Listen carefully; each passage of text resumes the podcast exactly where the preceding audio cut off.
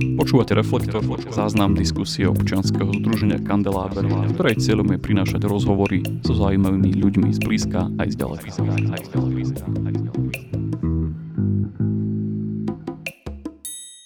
Dobrý večer.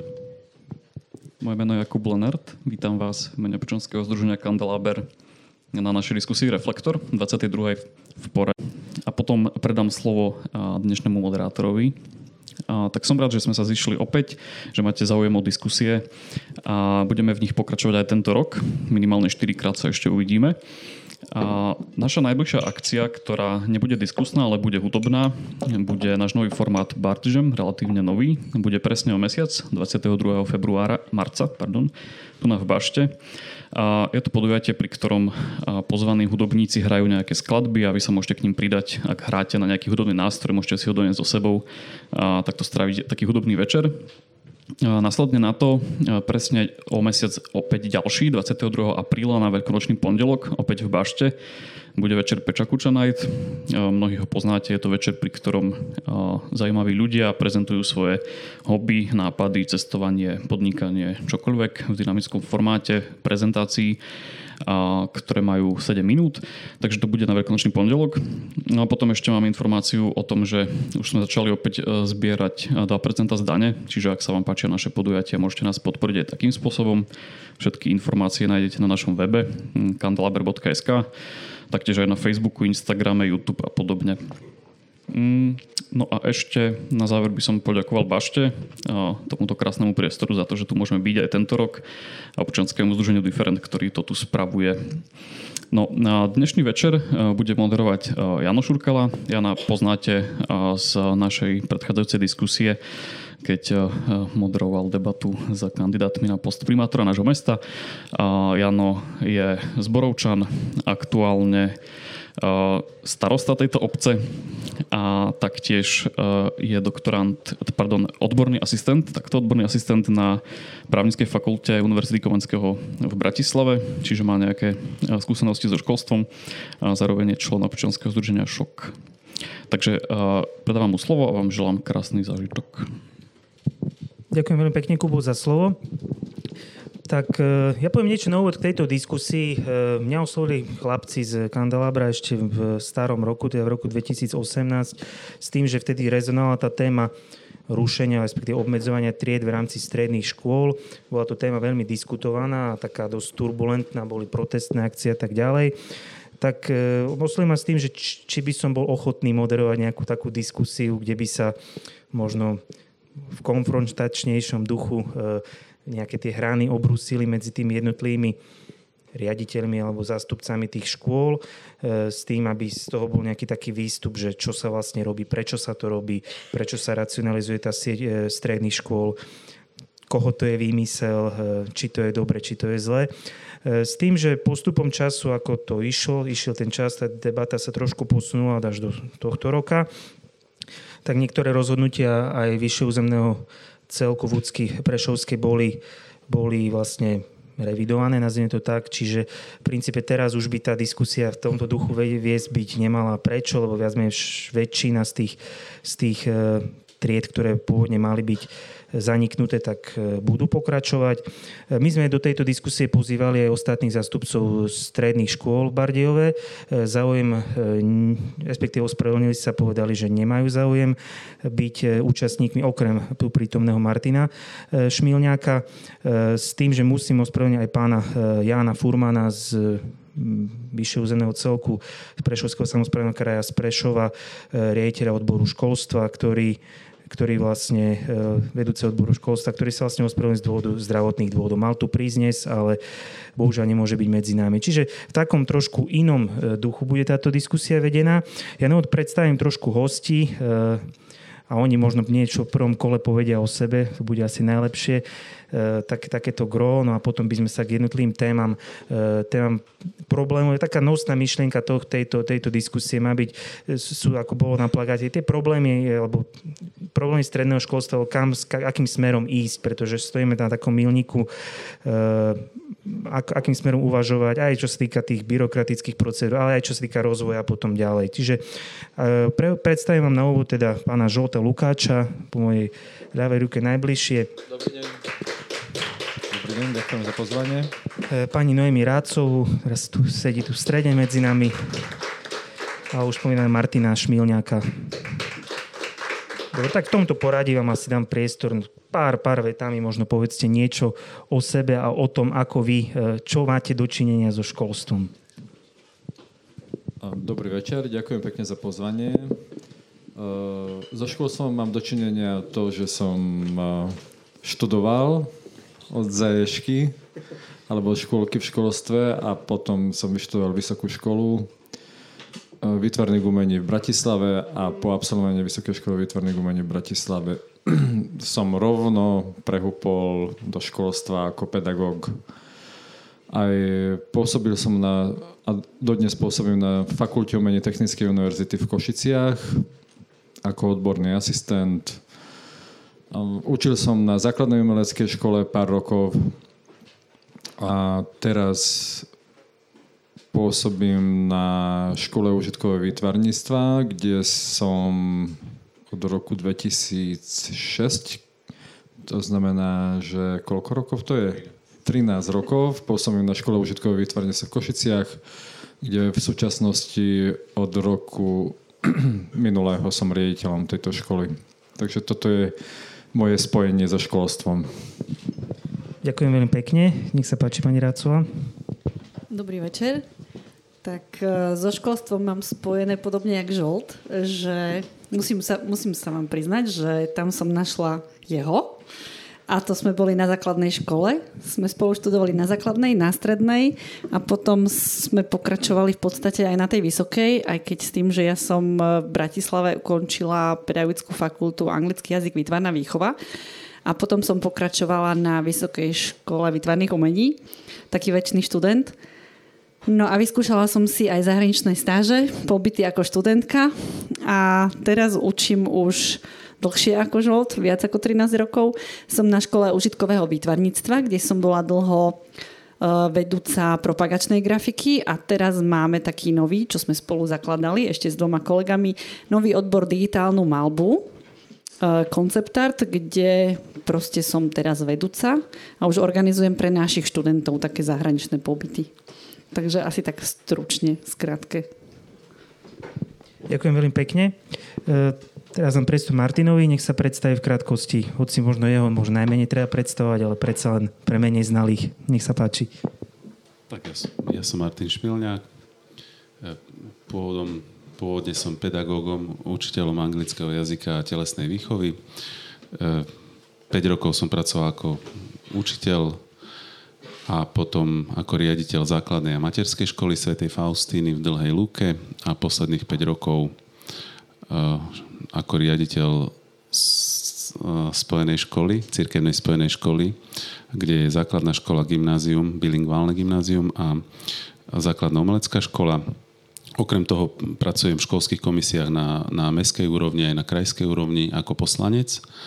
No a, a v poslednej dobe som dostal také privilégium alebo také poverenie zastupovať katolické školy, Združenie katolických škôl Slovenska na, na medzinárodnej úrovni. Ďakujem veľmi pekne, Martin. E, no ja tiež trošku poviem niečo pár slov o sebe, respektíve aký je môj, e, aký je môj kontakt so, so školstvom. E, tak konkrétne s tým stredným som absolventom gymnázia Leonara Štekla v Bardeve, potom som študoval vlastne na právnickej fakulte UKA v Bratislave, kde som študoval aj bakalársky, magisterský, aj doktorantský odbor respektíve stupeň štúdia. Momentálne učím ako odborný asistent na katedre teórie práva aj na katedre rímskeho práva. Takže aj tieto dva predmety vlastne v prvom ročníku učím, čiže vlastne ja učím prvákov, e, ktorí vlastne vyšli zo stredných škôl, čiže mám z toho taký kontakt, že ten výstup vašej činnosti ide ku mne. No a e, musím povedať, že také najväčšie výzvy možno teraz máme nový študijný program, ktorý je zameraný práve na prax a na prepojenie praxe s teóriou. Čiže už študenti sú od prvého ročníka vedení k tomu, aby pracovali priamo s tými právnymi predpismi, ktoré sú aktuálne platné a nememorovali, ale aby ich vedeli aplikovať na prípady. čo je veľmi náročné, musím povedať. Trošku sme sa uplietli taký byť, že trend kvality študentov a absolventov je väčšinou klesajúci, respektíve tí kvalitnejší niektorí odchádzajú do zahraničia, kdežto náš program je o dosť náročnejšie ako ten predošlý, takže je to potom také možno, že v praxi náročnejšie na nás, alebo aj na tých študentov konec koncov. E, ale ja si myslím, že toto, toto je cesta možno. Dobre, takže toto v krátkosti o mne. V e, tomu sa ešte dostaneme možno pri tých, ako vidíme, e, pohľady pri jednotlivých témach. Ja by som taký prvý okruh teda začal. Konkrétne to rušenie, respektíve reorganizáciu tých stredných škôl, či už v rámci Slovenska alebo v rámci konkrétne Prešovského kraja. Keby Martin mohol niečo povedať k tomu e, z kuchyne, ako sa to pripravuje, respektíve čo e, ako to prebiehalo a potom možno aj vyjadrenie ostatných našich dvoch hostí, že, že ako vidia tú snahu možno o racionalizáciu siete tých škôl a hlavne mm, o to, že ako vlastne reagovať na znížený počet e, žiakov v ročníkoch jednotlivých populačných, lebo je to fakt, na ktorom sa nič mení nedá, že detí je menej. Takže dám ti slovo Martin, e, nech sa páči. Dobre, keď sa nemýlim, tak my sme Husáková generácia, dobre hovorím. My sme Husákové deti, to, my sme ročníky narodené v roku 1970 až 1980, plus minus. E, v tom čase vláda to zriadenie spoločenské, ktoré bolo veľmi podporovalo e, rodenie detí rôznymi programami a v tom čase sa na Slovensku, v celom Československu bol taký baby boom a na Slovensku sa v každom ročníku narodilo do 100 tisíc detí, plus minus nejaké číslo. A e, potom po tých, od roku 80 ten počet narodených detí klesal. E, keď zoberieme stredné školy, tak v roku, keď sa narodil niekto v roku 1980, tak na strednú školu sa dostal v roku 1995. V tom roku boli naše stredné školy úplne, úplne plné, lebo všetky ročníky, ktoré tam boli, boli 100 tisícové, alebo 93, alebo 94, alebo 95 tisícové. Dneska nám na stredné školy chodia ročníky, ktorých sa narodilo 54, 53, 52 tisíc. Ten rozdiel je obrovský. To nie, že 5%, 10%, ale nám sa stratilo asi 40-45% detí. O toľko je menej v tých populačných ročníkoch. A to je, to je jedna z najdôležitejších vecí alebo naj, naj, najdôležitejších um, okolností, ktoré, ktoré toto ovplyvňujú. A súčasne s tým poklesom počtu detí sa nejako neklesal počet škôl. A tie školy sa neracionalizovali a dlho sa neracionalizovali z politických dôvodov. Ja môžem povedať za posledných 5-6 rokov, keď som poslancom na VUC, že my sme už pred 5-6 rokmi vedeli o tom probléme, že ten počet škôl sa má zmenšiť, lebo tých detí je menej a školy sú poloprázdne, ale z politických dôvodov sa to odkladalo, lebo to bolo nepopulárne opatrenie. Keď sa niečo také ako racionalizácia alebo rušenie škôl, keď k tomu príde, tak, tak e, ktokoľvek, kto to oznámi, ohlási, alebo bude sa snažiť uplatniť, tak ten bude veľmi nepopulárny a možno, že dostane aj s dlažobnou kockou do hlavy. No, takže e, s tým sa veľmi dlho čakalo, až prišiel zákon 61 lomené 2015, ktorý bol novelizovaný ešte len v apríli minulého roku a ten povedal, že všetky vúcky môžu otvoriť prvé ročníky na stredných školách iba v takom počte, koľko je reálne deviatakov na území Vúcky. Čiže keď Vúcka má, poviem, 5000 deviatakov v ročníku, tak do prvého ročníka budúceho roka môže pustiť iba, 50, iba 5000 miest pre, pre e, budúcich prvákov.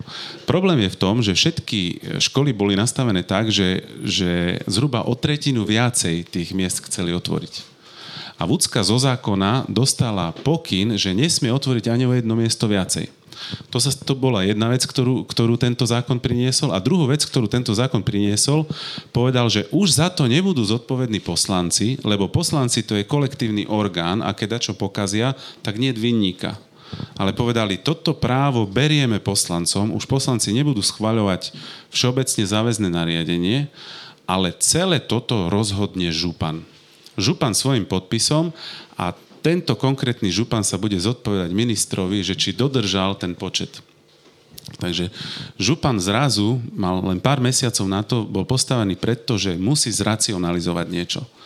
No a má na to svoj odborný orgán, ktorý na, na každá vúcka má oddelenie školstva, všade sa to trošku ináč volá, oddelenie školstva, telesnej výchovy a športu, niekde sa, je to spojené aj s kultúrou a tak, ale sedí tam povedzme 5 úradníkov a oni musia spracovať všetky dáta a prerozdeliť to nejako, aby dodržali tie počty. Tak, a mali na to pár mesiacov. No a stalo sa to, že župani to spravili, ešte čakali na, na, na to, že idú e, župné voľby, tak nemôžu to povedať pred župnými voľbami, lebo by ľudia, či to boli komunálne voľby, takže, lebo, lebo by bol veľký politický problém, čiže deň alebo dva po komunálnych voľbách povedali, tak, takto sme to rozhodli. No a potom začal, začal veľký problém, harmatanec, a do toho vstúpila dobrá vláda, ktorá povedala, že ale my ako vláda ešte máme nejaký opravný mechanizmus, vy sa môžete odvolať a my to potom niekedy 30. januára ešte doladíme tak 30. januára potom vláda povedala, že síce zlí župani vás takto posekali, ale my dobrá vláda ešte tomu a tomu a tomu a tomu pridáme. Takže dopadlo to tak, že vláda najprv povedala županom, že nesmiete ani o jedno sedadlo viacej, ani o jednu stoličku viacej na Slovensku e, pripraviť, ako je reálne deviatakov a potom vláda povedala, no, župani to síce urobili, boli zlí na vás, ale my ako dobrá vláda to teraz opravíme a povolíme trošku viacej. Takže župani sú zlí, vláda je dobrá, aj keď vláda vymyslela tento zákon. Takže to by som tak na úvod a potom to môžeme rozvinúť. Ak môžem. Ja som teda stredné školstvo. Ja vám poviem tak, že jak to troška vidím ja, aj sa k tým deťom vrátim. Áno, je pravda, že možno bolo tých detí viacej, ale na druhej strane sme práve minulé, predvčerom, či kedy sme riešili, že napríklad v Košiciach sme mali tri gymnázia. Hej, to boli tri gymnázia, ktoré boli na veľmi vysokej úrovni a boli veľmi kvalitné a stačilo to. Lebo nie každý išiel študovať na gymnázium. Hej, nie každý išiel na strednú školu. Teraz máme tých detí menej, ale v Košiciach máme tie gymnázií um, no proste neviem koľko, ale určite to nie je 3 a nie je to ani 6, ale je to oveľa, oveľa viac. To znamená, že tam naozaj vidím jeden z problémov a ja ako učiteľka, ktorá učí na strednej umeleckej škole.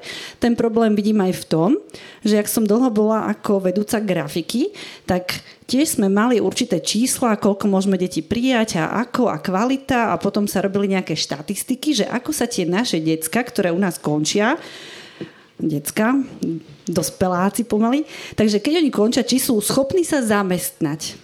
No a teraz tá štatistika bola totálne skreslená, pretože na, pomaly už na každej škole bolo možné, aby sa otvoril napríklad odbor propagačná grafika. Neboli ste k tomu, proste mohlo to byť aj gymnázium, mohlo to byť nejaká stredná odborná škola, ale mali proste propagačnú grafiku ale nedalo sa porovnať tie výstupy alebo výsledky tých absolventov s takými, ktoré boli tie klasické, staré, historicky silné, tradičné šupky.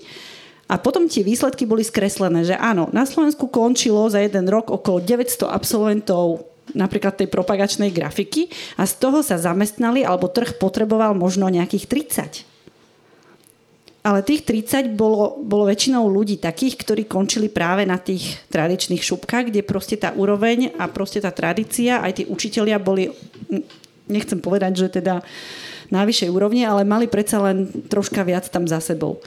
A ja teda toto naozaj vidím ako potrebný krok, že tá racionalizácia v tejto podobe musí byť. To znamená, aby tie odbory boli otvorené, aby boli nejak kontrolované, že teda tá úroveň je na tej úrovni, na ktorej to má byť. To znamená teraz nový odbor digitálna malba, kým je v experimentálnom overovaní, aby ste to chápali, to znamená, otvorí sa nejaký nový odbor, študijný odbor, tak on pár rokov sa ako keby testuje, či to funguje na dvoch, troch školách. A keď je teda úspešný a zaradí sa do siete škôl, tak ako náhle sa to zaradí, mohli by si to otvoriť hociaká škola bez toho, že by sa tam garantovala tá kvalita, ktorý ten odbor potrebuje. A potom sme zase v problémoch. Takže ja to vidím z toho pohľadu, že je to nutné. Je to nutné, aby nejakým spôsobom sa, sa to troška možno dalo naspäť do poriadku, že aby to nebolo jak huby po daždi, že v každom malom meste máme zrazu gymnázia, máme zrazu všelijaké školy, ale nevieme si ustrážiť tú kvalitu. Ďakujem veľmi pekne. Nech sa páči, dám slovo nášmu ďalšiemu hostovi. Ďakujem za slovo. Ja som osobne dotknutý a som v konflikte záujmov, lebo ja som e, riaditeľom jednej školy a mojou prácou a aj môjim poslaním je hajiť záujmy tej jednej inštitúcie. A to znamená, že ja vychádzam zo svojho pohľadu. Ja som riaditeľom školy, ktorá je jedna kamenná stredná škola, ktorá bola v 80, v 80 rokoch, to boli tri školy užitkového vytvarnia sa na Slovensku. Eh, pred desiatimi rokmi bolo 80 škôl, ktoré mali vytvarné odbory. A t- v súčasnosti na Slovensku pos- pos- je, existuje asi 50 alebo 60 škôl, ktoré majú vytvarné odbory. A prečo? Uh, tam to je zázračné slovičko normatívne financovanie škôl a to, že školy dostávajú peniaze na hlavu, na žiaka. A na umelecké odbory je vyšší normatív na žiaka než na iných stredných odborných školách. Stredné umelecké školy patria medzi stredné odborné školy v súčasnosti. To znamená, že riaditeľ, keď má problém, aj keď má odbornú školu, ktorá nemá žiadnu umeleckú tradíciu, ale potrebuje si dofinancovať svoju školu. Vie, že keď si otvorí odbor, kde je nejaké slovičko grafika, design alebo iné reklama alebo iné, iné umelecké, umelecké slovičko, sa na ten odbor prihlásia žiaci, riaditeľ školy príjme uchádzačov na ten odbor a dostane viac peňazí na hlavu, na žiaka. A z toho vyplynie to, že on má v podstate viac peňazí na škole, a lenže z pravidla nie, nie, nie je jeho cieľom, aby, tu, aby vytvoril nejaký veľmi kvalitný odbor. On v podstate má väčší balík na škole a z toho do, do, dofinancuje ostatné svoje odbory, čo môže byť nejaká hotelová akadémia alebo iné odbory ako v podstate je to to normatívne financovanie na Slovensku, normatívne financovanie zaviedol zaviedla vláda Vladimíra Mečera niekedy v 90. rokoch, neviem presný rok, kedy sa to zaviedlo, ale urobil, pokrivil systém takým spôsobom, že riaditeľe si začali robiť biznis na, na tom, že začali otvárať lukratívne odbory z tohto hľadiska, že viac ich bude financovať štát na žiaka, pokiaľ otvoria niektoré konkrétne odbory. E, problém je v tom, že zriadovateľia tomu tiež sa nebránili, lebo zriadovateľia vyš, vyššie územné celky alebo súkromní zriadovateľia tiež boli za to, aby bolo viac peňazí v školstve v ich zriadení. A tak vznikol taký guláš galimaty až taký pokrivený systém, a to sa týka odborných škôl. Ďalší, ďalší problém je problém gymnázií.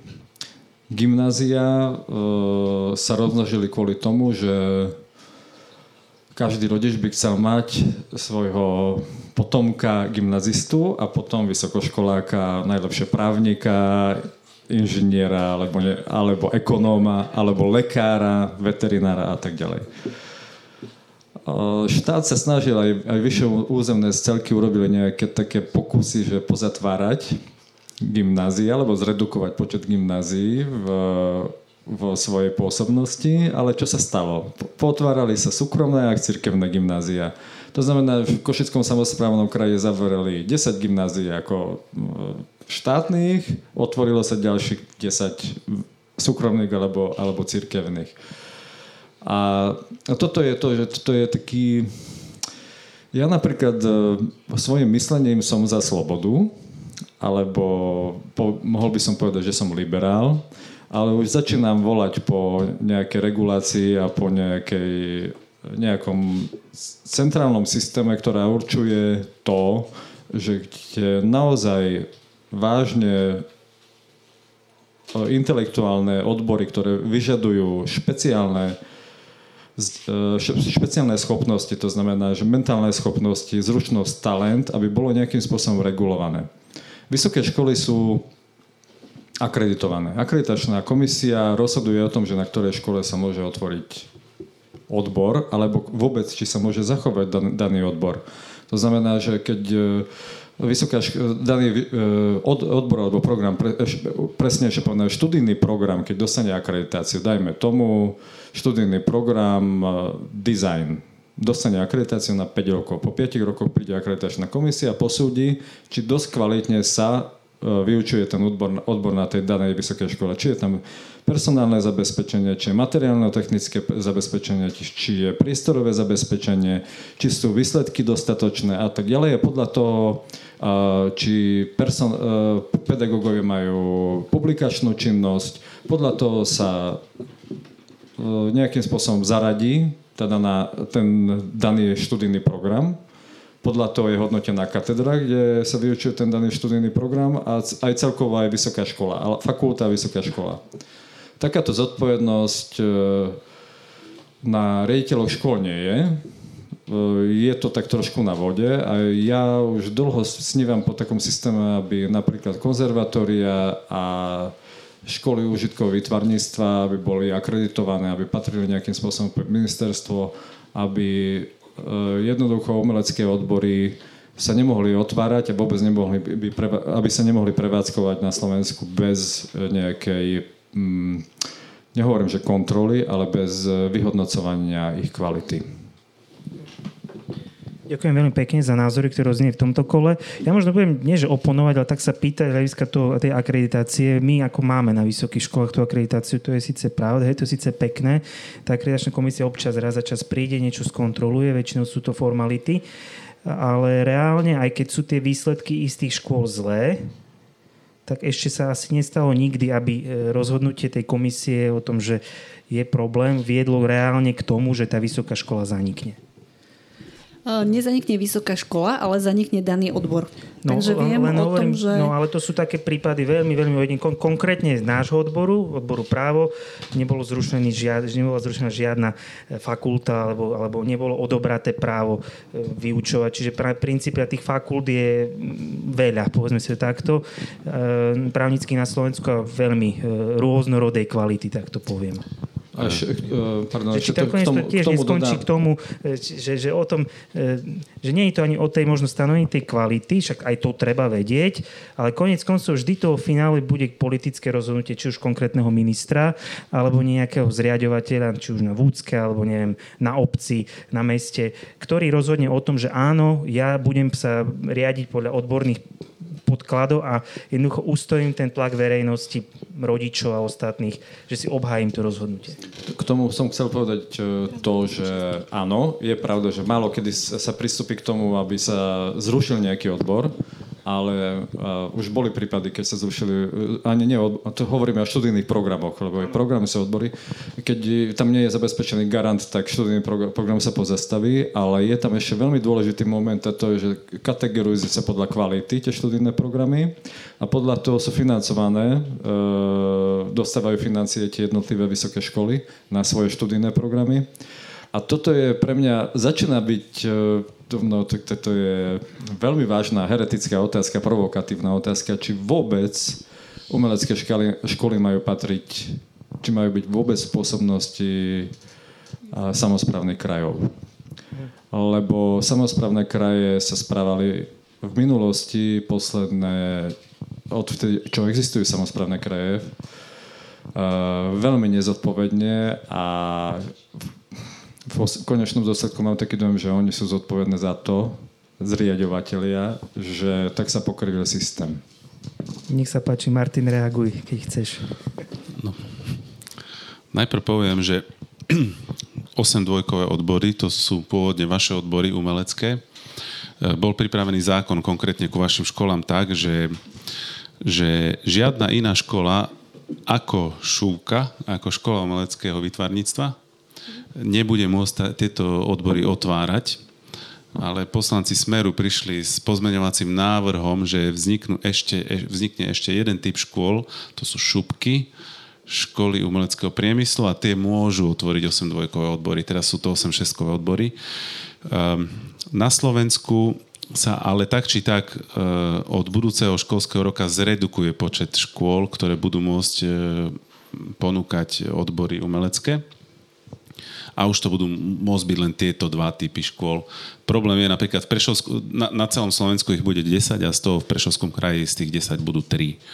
Na druhej strane treba ale povedať jednu vec, že, že kreatívny priemysel, kreatív biznis je, je vo svete e, odvetvie, ktoré má stúpajúci trend. To znamená, ľudia, ktorí majú zručnosti tvorivé a kreatívne, tí budú do budúcna viacej uplatniteľní v živote. Nechcem povedať, že uplatniteľní na trhu, aby sme neredukovali človeka iba na, na nejakú výrobnú silu, ktorá generuje nejaké hodnoty, ale povedzme, aby sme to povedali trošku vyváženie, tak ľudia, ktorí takýto odbor skončia a rozvíjajú svoju tvorivosť, tak budú môcť byť v živote šťastní a úspešní, tak by som to povedal. Čiže podporovať ehm, školy e, s tvorivým potenciálom je fajn. Otázka je, že, že koľko, koľko ľudí v, v generácii alebo na nejakom území reálne, to, čo povedal pán kolega, pán riaditeľ, že koľko ľudí reálne na to má talent lebo ak, ak sa na nejakú školu dostanú ľudia, ktorí na to nemajú talent a, a vlohy a zručnosti, tak jednak oni sa tam potom trápia a potom aj to vzdelávanie vyjde na zmar, lebo investujeme do niečoho alebo do niekoho, ktorý potom toto ďalej nerozvíja a neprináša sebe ani spoločnosti hodnoty. Takže, takže tam treba nájsť asi ten balans. Dobre, ďakujem veľmi pekne za reakciu aj za možno podne na to, že sme sa preúpli v ďalšej časti diskusie.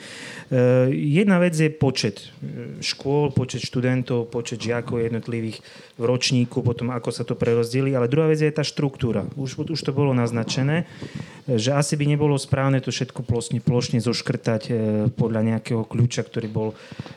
Skrátka, tá štruktúra tých stredných škôl asi zodpoveda aj tej dynamike tej spoločnosti. A teraz je otázka, kto to má, kto, kto, to, kto to má nastaviť, ten systém, že koľko napríklad kreatívnych škôl má byť, koľko gymnázií, koľko odborných priemyselných nejakých škôl. Čiže toto je možno otázka v tomto kole na vás, že, že aký, aké je vaše stanovisko. E, môžeme začať tentokrát z tejto strany.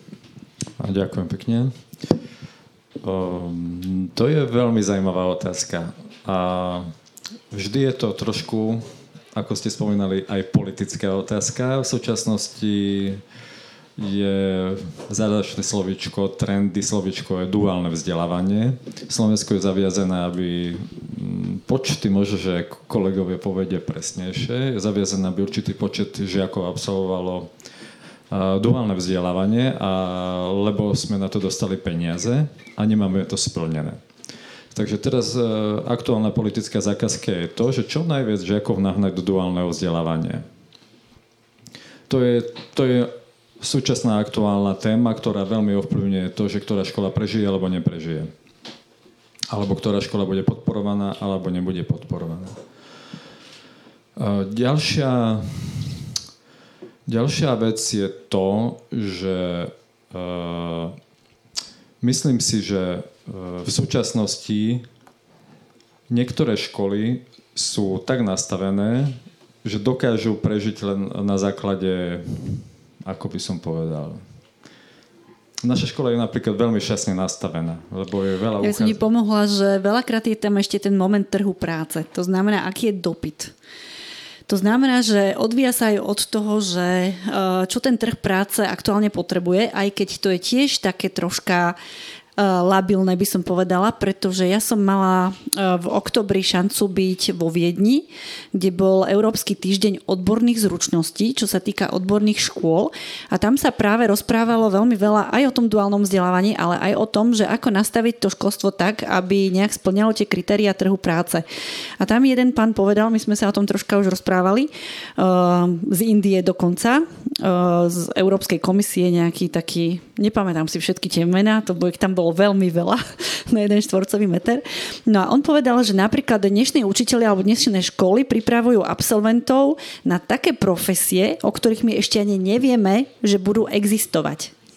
To znamená, že nemôžete stále rátať s tým, že teraz na Slovensku my potrebuje, neviem, automechanikov, alebo potrebujeme strojárov, alebo potrebujeme lesníkov, lebo proste trh práce si to vyžaduje. Nepotrebujeme grafikov, lebo ročne nám treba len nejakých 20, jak som spomínala.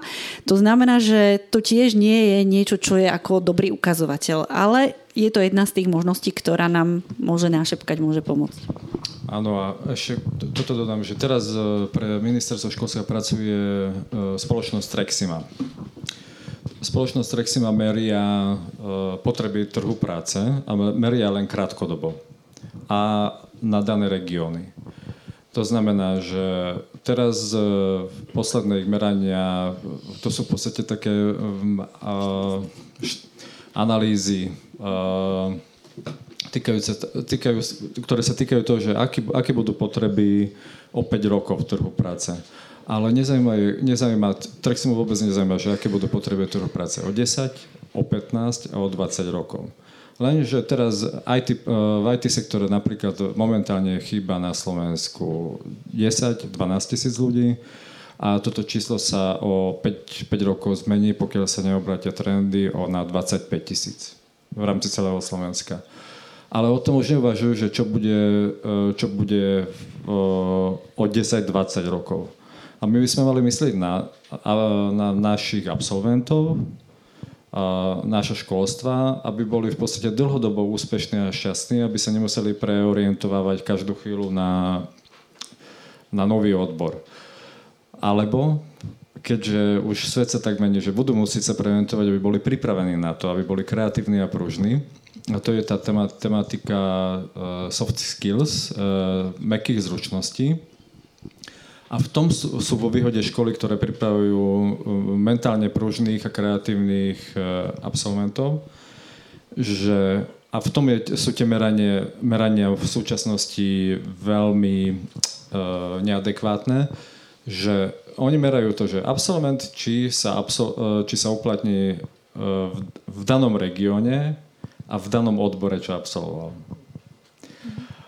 A čo sa stane, že e, potreba trhu práce v danom odbore, odbore zanikne, alebo že ten absolvent sa zamestná v inom odbore a v inom regióne. Nezamestná sa napríklad v Prešovskom kraji, ale zamestná sa v Bratislavskom kraji. A to znamená, že tie merania, e, merania sú veľmi, veľmi nepružné a budúcnosť tých e, kreatívnych škôl spočí, spočíva v tom, že keď niekoho naučíme kreatívne, kreatívne myslieť, ten sa zamestná v hoci ktorej oblasti, neskôr vie sa prispôsobiť. Keď ich e, naučíme nielen kreatívne myslieť, ale e, nielen na, na odborné e, nielen na odborné skily ich naučíme, ale aj na meké skily. To znamená pracovať v kolektíve, vyvíjať sa, e, e, mať potrebu e, rastu, to je, to je tá perspektíva absolventa školy.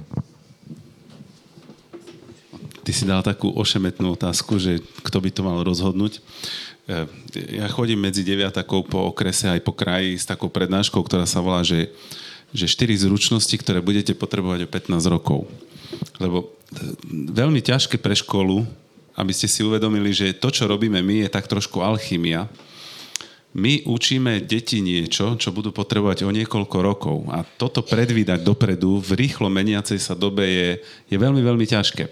Ale skúšajú, skúšajú e, ľudia, vedci, ktorí sa, školáci, ktorí sa zaoberajú školstvom, skúšajú odhadnúť, že čo všetko budeme potrebovať o 15-20 rokov. A oni vravia, že áno, niektoré profesie zaniknú, niektoré vzniknú, ale môžeme sa na to pripraviť takto Určite budete potrebovať tieto štyri zručnosti. Toto hovorím e, deviatakom, že Poprvé, e, digitálne zručnosti alebo informačno-komunikačné technológie. Tie budeme potrebovať všetci. Čo myslíte, bude ich viacej alebo menej o 15 rokov? Určite viacej. Všetko bude blikať, všetko bude e, autonómne sa správať a, a my budeme vydávať nejaké pokyny. Ten, kto ich nebude vedieť ovládať, ten sa sám vyautuje. Tí ľudia, ktorí ich budú vedieť opraviť alebo nastaviť, tým, že tých technológií bude veľa, tak tí si na tom pekne zarobia. Tí, ktorí to budú vedieť hacknúť alebo programovať, tí budú králi. A tí, ktorí budú vedieť tie technológie vyvíjať, to budú najbohatší ľudia sveta. Už dneska ľudia, ktorí robia v technológiách, uh, sú, patria medzi, medzi najbohatších ľudí sveta. Čiže toto asi pôjde dopredu. Druhá vec je komunikačné zručnosti v jazykoch. Už dnes sú normálne fungujú firmy aj v Bardejove, aj na celom Slovensku tak, že nemáte jednoliatý kolektív, že všetci rozprávame po Slovensku. Ak chcete svoj produkt alebo svoju službu alebo niečo kúpiť a predať Keď to robíte na malom Slovensku, tak to je malý biznis. Ale ak máte jazykové zručnosti a viete komunikovať so svetom, tak ten biznis sa vám násobne zväčšuje. Dnes viete operovať pod dozorom profesora zo Sorbony, ak ste jazykovo zruční, ak, ak viete komunikovať a nastaviť si zahraničné vzťahy. Čiže jazykové zručnosti to je druhá vec, ktorú budete všetci potrebovať o 15 rokov, všetci mladí ľudia. Tretia vec je, už tu bola spomenutá, teamwork. Práca v tímoch. Naše decka v školách, keď sa opýtate, že kto z vás chce byť líder, väčšina z nich dá hlavu dole. Dobre, ak nechceš byť líder a on bude líder, budeš ho počúvať? Ani náhodou. Čiže my ani nechceme byť lídri a ani nevieme si v tom týme nájsť svoje miesto. A tým nie je len o lídrovi a o tom, kto poslúcha, ale tým je aj o tom, že v týme máte človeka, ktorý robí dobrú náladu, ktorý nosí kávu, ktorý komunikuje s inými týmami, ktorý kontroluje termíny a tak ďalej. A my toto zatiaľ v školách neučíme. To je tretia zručnosť, ktorú o 15 rokov budeme všetci potrebovať pracovať efektívne v týmoch, poznať svoje silné a slabé stránky a tie silné stránky predtým prinášať. A nie, nie, nie je to len o týme, ale je to aj o iných spoločenstvách, je to napríklad aj o rodine. Keď poznáš svoju rolu v týme a svoje silné a slabé stránky, tak sa viete navzájom doplňať. A štvrtá vec, tiež tu bola spomenutá, tým, že doba sa zrýchluje, je dynamickejšia, len títo prežijú, máme aj v prírode mnoho príkladov, kedy vyhynuli organizmy a vyhnuli preto, že sa zmenili alebo zrýchlili sa, tá, tie zmeny sa zrýchlili tak, že sa zmenili podmienky príliš prudko na to, aby sa nejaký organizmus na ne stihol prispôsobiť. Keď, naše, na, keď naša budúca generácia nebude dosť pružná v tom, čo ste povedali, tie soft skills, nebude schopná aj v srdci, aj v mysli byť pripravená na to, že niečo sa doučím, niečo pošpekulujem, nie, niečo sa niečo nové vymyslím, vytvorím, tak takíto ľudia budú potom na okraji. Ale tiež nechcem, aby tá debata spadla len do toho, aby sme boli len efektívni. Ten život musí byť aj pekný, aj šťastný.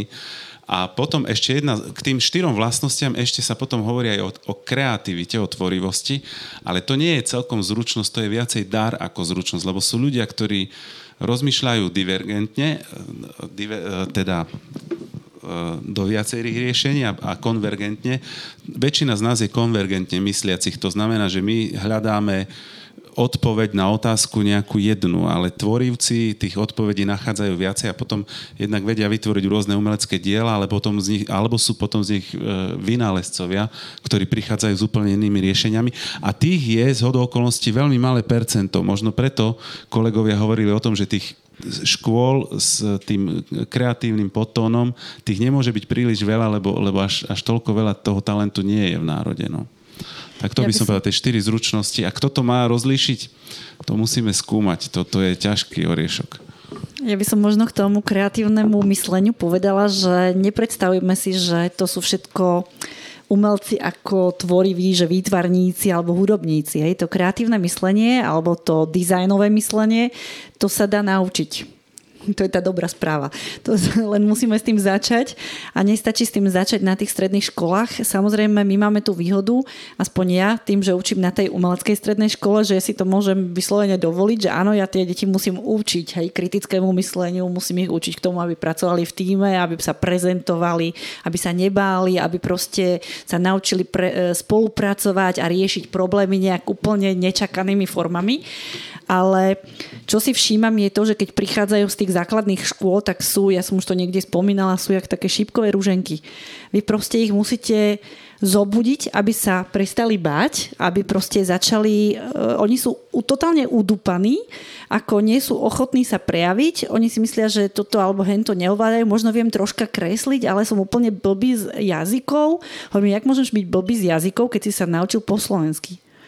Ako mal si nejakého učiteľa, ktorý ťa učil uh, od malička, ak si sa narodil, tak si ovládaš jednu reč. Aký problém je ovládať ďalšiu? Tam ide len o to nájsť ten systém, ktorý ti vyhovuje. A ten systém ti nikto iný nenájde, len ty sám. To znamená, že treba ich prebudiť. A ja si myslím, že to prebudzanie by sa malo začať už možno nielenže na základnej škole, ale možno aj v tej rodine proste postupne, aby tie decka e, neboli podceňované. Možno to neviem, či je správne slovo, ale proste aj tie malé deti, s ktorými pracujeme niekedy, alebo si ich pozývame, alebo prídu k nám na deň otvorených dverí, niekedy no, sú podceňované. Hej, sa hovorí, že vedie, on je to malý, on to ešte nedá. Dá, Malé deti dneska, hovorila sa to o tých digitálnych technológiách, viete dobre, že dáte nejakému trojštvoročnému decku telefón, alebo vám ho zablokuje, alebo vám prepíše SIM kartu, alebo neviem, čo všetko tam urobí, čo vy ani neviete, čo s tým. A proste to znamená, že idú na to intuitívne, vôbec sa toho neboja, len potom sa im to nejak zakáže. Nechytaj to, nezapínaj to, nehraj sa s tým a tak ďalej. To znamená, že to kreatívne a dizajnové myslenie sa krásne dá naučiť všade. Chcel by som dodať, súhlasím s pánom riaditeľom, čo povedal, že e, jedna vec je, že našim žiakom dáme odborné vzdelanie a druhá vec, že mali by sme sa snažiť o to, aby boli šťastní a úspešní ľudia. A toto, ten proces sa volá výchovno-vzdelávací proces. Tá vzdelávacia zložka je tá, že ich naučíme to, čo máme naučiť e, na hodinách, matematiku, fyziku, prírodné vedy, Eh, odborné, odborné predmety a tak ďalej, jazyky. A tá výchovná zložka je to kreovanie osobnosti alebo eh, pomôcť vyrásť tej osobnosti a je to aj, aj toto je naša práca eh, na, našich škôl a, a aj tam je ten kreatívny prvok ten, ten kreatívny prvok je v tom, že ukázať e, tým žiakom to, že keď majú, keď majú voľbu, naozaj majú voľbu, že nemusím sa prispôsobiť vždy k, e, k davu a na, ukázať im hodnoty, naučiť e, ich uznávať hodnoty, vytvárať si vlastný názor a to, to by sa nemalo odohrať len na občianskej náuke, ale malo by sa to diať na každej vyučovacej jednotke. A tým by som, e, tým by som chcel dať e, teda takú šancu každej škole, nielen našej škole, ako našim umeleckým školám, alebo ako tie umelecké školy, ako majú ako tým, že sú umelecké školy, majú ako vo svojej definícii, že sú kreatívne. Ale všetky školy by mali vychovávať kreatívne deti. Dobre, tak ja veľmi pekne ďakujem. Tým by sme mohli podľa mňa uzavrieť tú takú prvú časť. E, dáme si pauzičku. E, môžeme počas tej pauzičky uvažovať nad niektorými otázkami, ktoré by sme v tej druhej časti e, dali našim hosťom. Rovnako podotýkam, to som mal povedať na začiatku, teraz som sa to spomenul, že takisto môžete klásť otázky prostredníctvom e, živého prenosu, teda internetu, e, potom vám tu následne budú položené, čiže aj v priebehu tejto pauzy, aj potom v priebehu už tej druhej časti by sme, by sme tie otázky položili. A v tej druhej časti hovorím, keď sa tu zídeme o tých 10 minút zhruba, asi viac ani času na to netreba, tak by sme jednoduchým zdvihnutím ruky sa prihlásili a položili otázku a následne... Ja rozprávočku máš, tak dajme si rozprávočku ešte na koniec počul, druhej časti. Počul som tak, časti. Uh, šéf IBM pre Strednú Európu. My starší si pamätáme IBM, mladší možno poznajú Lenovo. Uh, tak jeden rozprával o tom, ako, ako v Európe alebo v Strednej Európe funguje školstvo. Že mamka poslala zajačika do školy. A keď sa zajačik vrátil prvý deň, tak sa mamka pýta samozrejme, ako bolo v škole, tak odpoveď bola taká, že no, z matiky štvorka, ale keď sme mali súťaž behu, tak som bol druhý v triede. Tak mamka sa tak trošku divne zatvárila a keď prišiel syn, ten zajačik prišiel druhý deň zo školy, tak ehm, sa zase pýta, že ako bolo v škole. Zase bolo z testu z matiky, neviem čo, veľmi tomu nerozumiem, 4 alebo 5, ale v skoku do výšky v súťaži som vyhral, na celej škole som bol prvý. A mamka povedala, dobre, tak od dneska príjmeme takéto opatrenia po obede ja a ty si sadneme a 3 hodiny denne sa budeme učiť matiku, lebo štvorka alebo peťka z matiky to je nemysliteľné na vysvedčení, tak celý rok makali. Dokonca im to veľmi nešlo a zaplatili e, ďalšieho kolegu, matematikára, ktorý chodil a toho zajačika doučoval matiku. A podarilo sa im po celom školskom roku každý deň 3 hodiny makali stlačiť tú matiku na trojku. A šťastný príbeh končí, mamka je šťastná a publika sa spýtal ten šéf IBM, že v poriadku. Ľudia mykli s plecami, že asi hej, a on hovorí, celé zle. Celé zle. Myslíte si, že vydretá trojka z matiky zajačikovi, ktorý nemá rád matiku, ktorý tomu nerozumie, ale učil sa 3 hodiny denne, vydrel trojku z matiky. Myslíte, že toto niekto v živote bude potrebovať zajačik alebo nejaká firma? A hovorí, on bol najlepší bežec alebo skokan a toto si nikto nevšimol. My v IBM by sme toho zajačika zamestnali ako skokana. On by si dal na tričko IBM a za nás by skákal. My potrebujeme od každého dieťaťa, aby rozvíjal v tom, čom je dobrý. A nie, aby sme všetci mali dobrú známku z matiky. To sa nedá. A vy v škole to robíte zlé, že priemerujete deti, tlačíte na vysvedčenie, nehľadáte talent a ne, nerozvíjate v dieťati to najlepšie, čo v ňom je, tak ten šéf IBM povedal, že nerobte zajačíka, nechajte behať a skákať a nenúďte ho robiť matiku. Tak to, to je tá rozprávočka. Ďakujem veľmi pekne za rozprávočku, bola pekná, poučná, milá, takže dáme si tých 10 minút pauzu. Asi začneme druhú časť, takže e, v druhej časti bude to prebiehať tak, že zapojíme do debaty aj vás, našich e, hostí. E, ktorí ste prišli sa pozrieť túto debatu. E, čiže kto má nejakú otázku, nech sa postaví, e, dvihne ruku po prípade, ja mu dám slovo a je tu nejaký mikrofón aj? Bude mikrofón. Takže bude, aby to odznelo, aby to aj ostatní počuli, aj ktorí tu nie sú v tejto miestnosti, ktorí nás sledujú cez, cez internet. Dobre, tak má teraz niekto nejakú otázku, kto by začal na našich hostí? Zatiaľ nikoho nevidím. No možno sa, kým sa osmielite, tak možno ja na úvod e, by som položil jednu otázku, reakcia možno na, ešte na Martina. Si tak pekne zhrnul v tých štyroch bodoch tie hlavné zručnosti, ktoré by mal mať človek budúcnosti, respektíve ktoré by e, bolo, ktoré treba jednoducho mať, aby sme e, nejak prežili aj o 15 rokov, e, nejak spokojnosti na život, aj pracovný. Hlavne tam odznela tie technológie, respektíve technologická gramotnosť. Spomenul si, že tie stupne toho celého, že jednak vedieť používať, jednak vedieť opraviť, vedieť možno programovať. Možno, že vyvíjať samozrejme, programovať, vyvíjať, možno štvrtý stupeň. Ja možno by som, nie že oponoval, ale taký trošku iný pohľad by som na to dal, lebo v súvislosti s takzvanou umelou inteligenciou, možno, možno tie procesy aj vy registrujete, že už existujú tie programy počítačové, ktoré sa dokážu sami opravovať a dokonca sami sa dokážu zlepšovať. Že tam ako aj ten, aj už, tá oprava vlastne odpada úplne, čiže možno, že my to vnímame tak, že teraz, keď dieťa dám na nejaký smer, rodič teraz myslím, nejaký smer technický, že teraz operátor počítačových sietí, teraz potrebujeme takých ľudí X, ale môže byť, že o 15 rokov budeme potrebovať veľmi mal, malý zlomok z toho X. A ne, ale podobne aj taký ten basic výskum, alebo také tie základné veci, že možno, že tento technologický prvok, že nám zmení úplne ako situáciu na trhu a mm, možno, že sústredovať sa čisto na technológie alebo prevážne na technológie není e, možno úplne to, čo by sme čo by sme mali od našich detí eh, chcieť. Tak možno nejaká reakcia na, vaša na túto moju úvahu. Ja som debatoval s, so svojím spolužiakom, ktorý, Ľubom Žákom, na, na diálku možno pozdravujem, ktorý programuje a my toto pre veci, softvery pre banky a ďalšie veci. A toto mi hovorilo, že už sme tak ďaleko, že tá, ten software sa dokáže, tá, ten program prakticky autonómne uvažuje už takmer, že už tá umelá inteligencia už je na svete, už iba je otázka tá, že do akej miery a ako, ako rýchlo bude v bežnom našom živote. Ja by som možno povedala dve také myšlienky, čo mi napadli. Prvá je tá, že to, čo spomínal uh, kolega, že to sú tie štyri veci, ktoré sú dôležité, tak to by som brala tak, jak keď šoferujete. Že oni spolu súvisejú, hej? že to nie je že len jedna jediná vytrhnutá z kontextu, ale všetky štyri sú potrebné, alebo aby ste teda to auto odšoferovali, tak musíte mať viacej tých vecí pokope.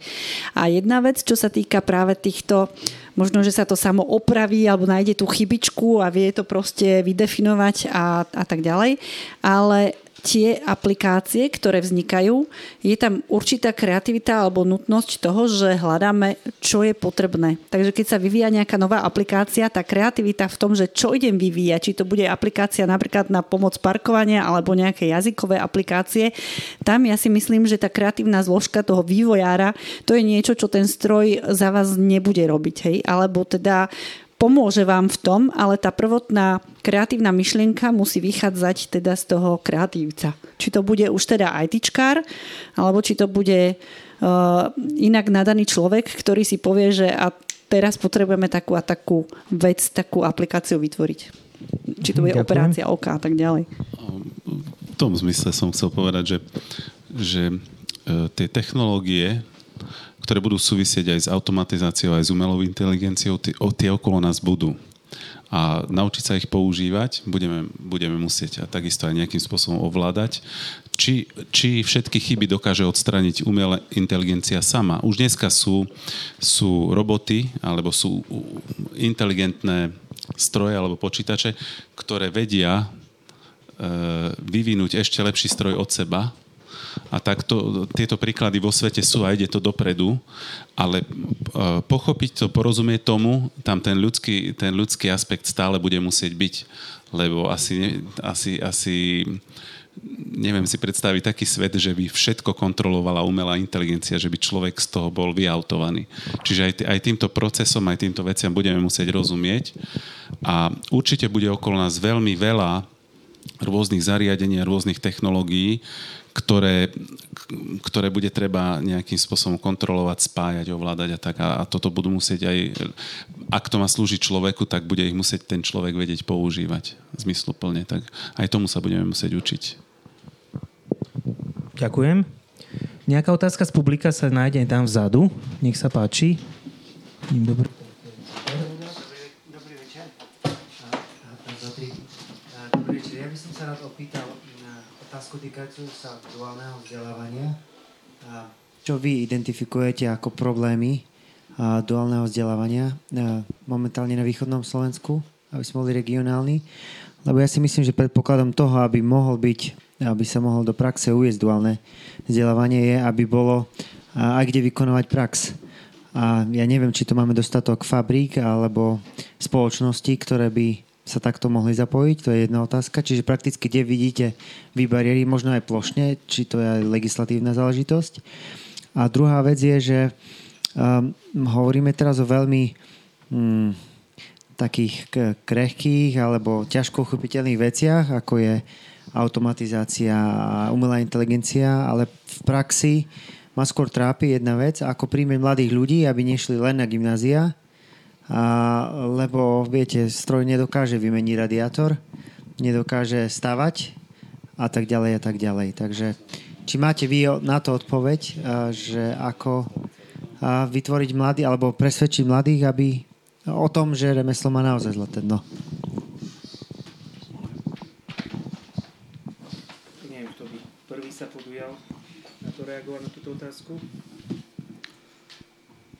Mm, čo sa týka uh, druhej, druhej časti otázky, ako prilákať uh, uchádzačov, nielen na gymnázia, myslím si, že niektorým školám sa darí, našej škole sa darí, my vieme, ako prilákať uh, uchádzačov a to je veľmi dôležité, že podľa mňa na výberové školy, ako sú gymnázia a aj umelecké školy, by, nemal, by, by sa nemal robiť nábor a mal by sa robiť výber.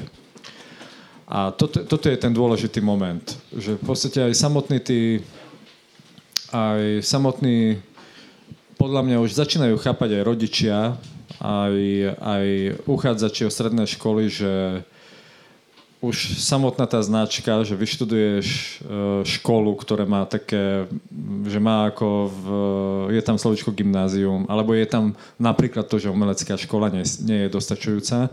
Už teraz rodičia čoraz ďalej, čoraz viac sa pýtajú, že ako sa uplatní absolvent. A jedine, jedine to je tá cesta, že ja veľmi intenzívne sa snažím komunikovať voči e, rodičom, aj naši učitelia, celá naša škola sa snaží intenzívne komunikovať voči rodičom, že príďte na našu školu len v tom prípade, keď naozaj ste presvedčení o tom, že vaše dieťa, alebo ako keď uchádzačom hovorím, že, že chcete to robiť na, potom v živote. Naša škola nie je záujmová škola, nie, nejde o to, že 4 roky budeš kresliť a potom ide zo školy a bom, nezamestnáš sa. Naša škola je veľmi náročná a teda my takým spôsobom lákame, lákame žiakov na našu školu, že hovoríme, že veľmi dobre si to zvážte, či naozaj chcete, chcete k nám prísť a zatiaľ tá komunikácia sa vydarila. Minulý rok uh, sme mali 90 voľných miest a mali sme uh, 240 uchádzačov na tých 90 miest. To znamená, že podarilo sa, podarilo sa vytvoriť uh, taký myš naše školy, že naše, štúdium na našej škole je náročné a nie každý sa dostane. Že teda sme vy, robíme výber a nerobíme nábor. Alebo že ste ich neodstrašili v dostatočnej miere. Ja by som možno povedala k tej otázke, že tam bolo viac takých e, dôležitých e, aspektov. E, jedno, čo ste sa pýtali na to duálne vzdelávanie z nášho pohľadu, ako čo my sme umelci, tak e, áno, je to problém, aby sme našli firmu, ktorá je ochotná prijať našich žiakov nejakým spôsobom a tým, že my sme umelci, my ani to duálne vzdelávanie naozaj ako keby nemáme, ale zase snažíme sa, máme tzv. prax, ktorá je 5-dňová e, u druhákov a u tretiakov, tí idú na 5 dní do nejakej spoločnosti firmy, kde si vyskúšajú to, čo sa naučili, či to vedia v praxi e, aplikovať. No a kým som bola napríklad na tej grafike, som učila grafikov, tak sme sa snažili nájsť naozaj také grafické štúdia, ktorí tých žiakov na tých 5 dní zobrali. Ale problém bol taký, že keď ten žiak tam prišiel na tých 5 dní, tak veľakrát e, bol tam ako keby taký obslužný, že pomáhal tam variť kávu, lebo nepustili ho k tej danej uh, vecičke, na ktorej práve robili, zákazke, pretože ten zákazník bol dôležitý a potreboval to rýchlo, potreboval to kvalitne a nemali troška tú dôveru, že ten študent to bude vedieť tak urobiť v tom danom čase. Teraz, keď máme digitálnych maliarov, našich, ktorí sú 2D, animátori 2D, čkári 3D, ovládajú vynikajúco 3D, modely robia, tak máme problém zohnať na Slovensku, na východnom Slovensku takú firmu, ktorá by ich bola schopná zobrať do praxe. A nie je to len preto, že taká firma je ich málo zatiaľ, sú a sú veľmi dobré, ale práve aj preto, lebo robia zase na niektorých zákazkách, ktoré robia pre zahraničných subjektov a tým pádom e, tam je nejaká mlčanlivosť, ktorú proste oni nemôžu prezradzať, na čom presne robia, na nejakých počítačových hrách, filmoch a tak ďalej. A oni e, radšej potom prídu k nám a tých žiakov ako keby urobia nejaký, nejaký workshop. Takže s tým máme troška problém. A máme problém aj v tom, ako dostať k nám práve týchto super odborníkov, ktorí by prišli na školu, pretože mnohí z nich nemajú vysokoškolské vzdelanie, sú vo svojom odbore úplne najlepší, najsuper, ale nemôžu prísť učiť, pretože nemajú pedecké vzdelanie a tým pádom naša škola im to nemôže umožniť. No a tak som sa dostala v podstate aj k takej tej druhej otázke, že ako ich motivovať, pretože vy ak chcete, aby, ten, aby tie, tí žiaci išli študovať teraz nehovorím o našich výtvarných veciach, pretože to ich tak veľmi láka. A to je veľká pravda, čo povedal pán riaditeľ, že e, potrebuje tam deti, ktorí vedia, čo chcú robiť. Alebo teda majú takú predstavu, majú taký plán, za ktorom si idú. Lebo keď tam prídu len kvôli tomu, že ale vy máte takú slabšiu matiku, alebo máte len rok fyziku, tak preto sem idem, tak nechoď sem. Alebo pekne kreslí, nechoď sem. Ale keď mi povieš, že ja chcem byť ilustrátor, ja chcem robiť 3D, ja chcem byť uh, animátor, chcem robiť filmy, áno, toto je škola pre teba teba. Hej? No a tá motivácia by tam nejakým spôsobom mala byť. E, aby, aby tá škola ukázala presne tým rodičom, aby tým žiakom ukázala, že keď skončíš túto školu, kde sa zamestnáš, čo budeš robiť a či máš šancu proste byť z toho, vyžiť z toho či ti to proste prinesie toľko peňazí, že budeš mať na auto, na dom a tak ďalej, alebo aby si si vedel plniť tie plány. Takže veľakrát toto vidím ako problém, že nedostatočne ako keby ukazujú ten smer tie stredné odborné školy alebo motivujú tých žiakov, že kam to môžeš dotiahnuť, keď to vyštuduješ? No, ja sa k tomu duálnemu vzdelávaniu vrátim. Práve ten zákon 61 lomené 2015 o tom hovorí zákon o odbornom vzdelávaní. E, ja sa obávam, že, ten, že, že tá mantra, to slovné spojenie duálne vzdelávanie je niečo, čo sa vytvorilo na národnej úrovni a e, na čo sme získali z europeňazí, e, teda cez europrojekty veľa peňazí a štát sa zaviazal, že istý počet žiakov vrátime naspäť do duálneho vzdelávania. E, veľmi sa nám to nedarí a duálnemu vzdelávaniu sa venuje na Slovensku len veľmi malý zlomok študentov. Povedzme 98% študentov neštuduje v duálnom vzdelávaní, len, len veľmi malé percento študuje v duálnom vzdelávaní a toto veľmi forsirujeme a tlačíme, preto lebo sme sa v podmienkach projektu k tomuto zaviazali. A teraz, čo to duálne vzdelávanie znamená? Ono, je, ono má presné pravidlá. Tam je dôležité, že, že ten študent a nejaká firma uzávrú nejaký kontrakt, nejakú zmluvu a že to vzdelávanie je jednak, pre, preto sa volá duálne alebo dvojité, že prebieha v nejakej odbornej škole a zároveň e, je tam vzdelávanie vo firme a tam je možnosť aj niečo si zarobiť alebo získavať nejaké ďalšie benefity a tak ďalej. A e, cieľom je, aby si firma pripravila počas tých troch alebo štyroch rokov odborníka, ktorého bude vedieť zamestnať, lebo v spolupráci firma a škola ten žiak získa také zručnosti, ktoré sú pre firmu prospešné. To, čo sa pýtal e, Peťo Hudák, je, že či na Slovensku máme dostatočné množstvo firiem, alebo teda konkrétne v Prešovskom kraji, ktoré by toto vedeli robiť a poskytovať. No odpovede je taká, že nemáme. Reálne nemáme a v čím, čím menšie mesto, tým menšie možnosti na duálne vzdelávanie a často sa na duálne vzdelávanie iba hráme. A druhá vec je, e, tá dynamika, ten vývoj je vo svete taký, že fakt opäť o 10 rokov my nevieme garantovať, že tá firma bude s tým istým výrobným programom, prečo, e, ktorý sa učí ten žiak v tom prvom, druhom, treťom ročníku, či ešte o 5 rokov tento výrobný program a či, či to duálne vzdelávanie vôbec bude mať zmysel. Na to vôbec nevieme odpovedať. A odpoveď, e, podľa mňa, duálne vzdelávanie je, je podľa mňa príliš rigorózne, príliš, príliš strnulé, prí, príliš strnulý model. My budeme musieť deti pripravovať v tých mekších zručnostiach a vo všeobecnejších zručnostiach tak, aby, aby vedeli sa e, podľa potreby prispôsobiť. A ďalej, aby mali otvorené, tú otvorenú kapacitu aj v srdci, aj v mysli, ďalej sa vzdelávať, ďalej sa učiť, ďalej nadobudovať ďalšie zručnosti.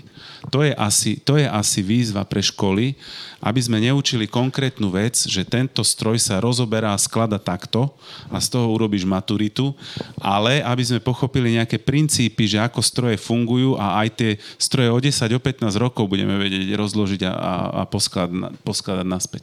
A to je, to je, to je o tej tvorivosti, o, o tých mekých, mekých zručnostiach, o tímovej práci, o, o schopnosti no, nové veci sa učiť a prispôsobať. Súčasné duálne vzdelávanie ja mu až takú veľkú šancu nedávam. Podľa mňa sa príliš, príliš tlačí a príliš sa zdôrazňuje na všetkých možných úrovniach, lebo je to národný projekt a my potrebujeme dodržať nejaké benchmarky, naplniť nejaké čísla, aby sme získali nejaké peniaze. Ale či to až tak prospeje národu? A potom druhá otázka bola Petrova, e, Peter, keď sa nemýlim, že či nezabudáme na to, že remeslo má zlaté dno a či trošku viacej ne, netlačiť mládež do toho, aby bola zručná aj, aj v profesiách remeselných.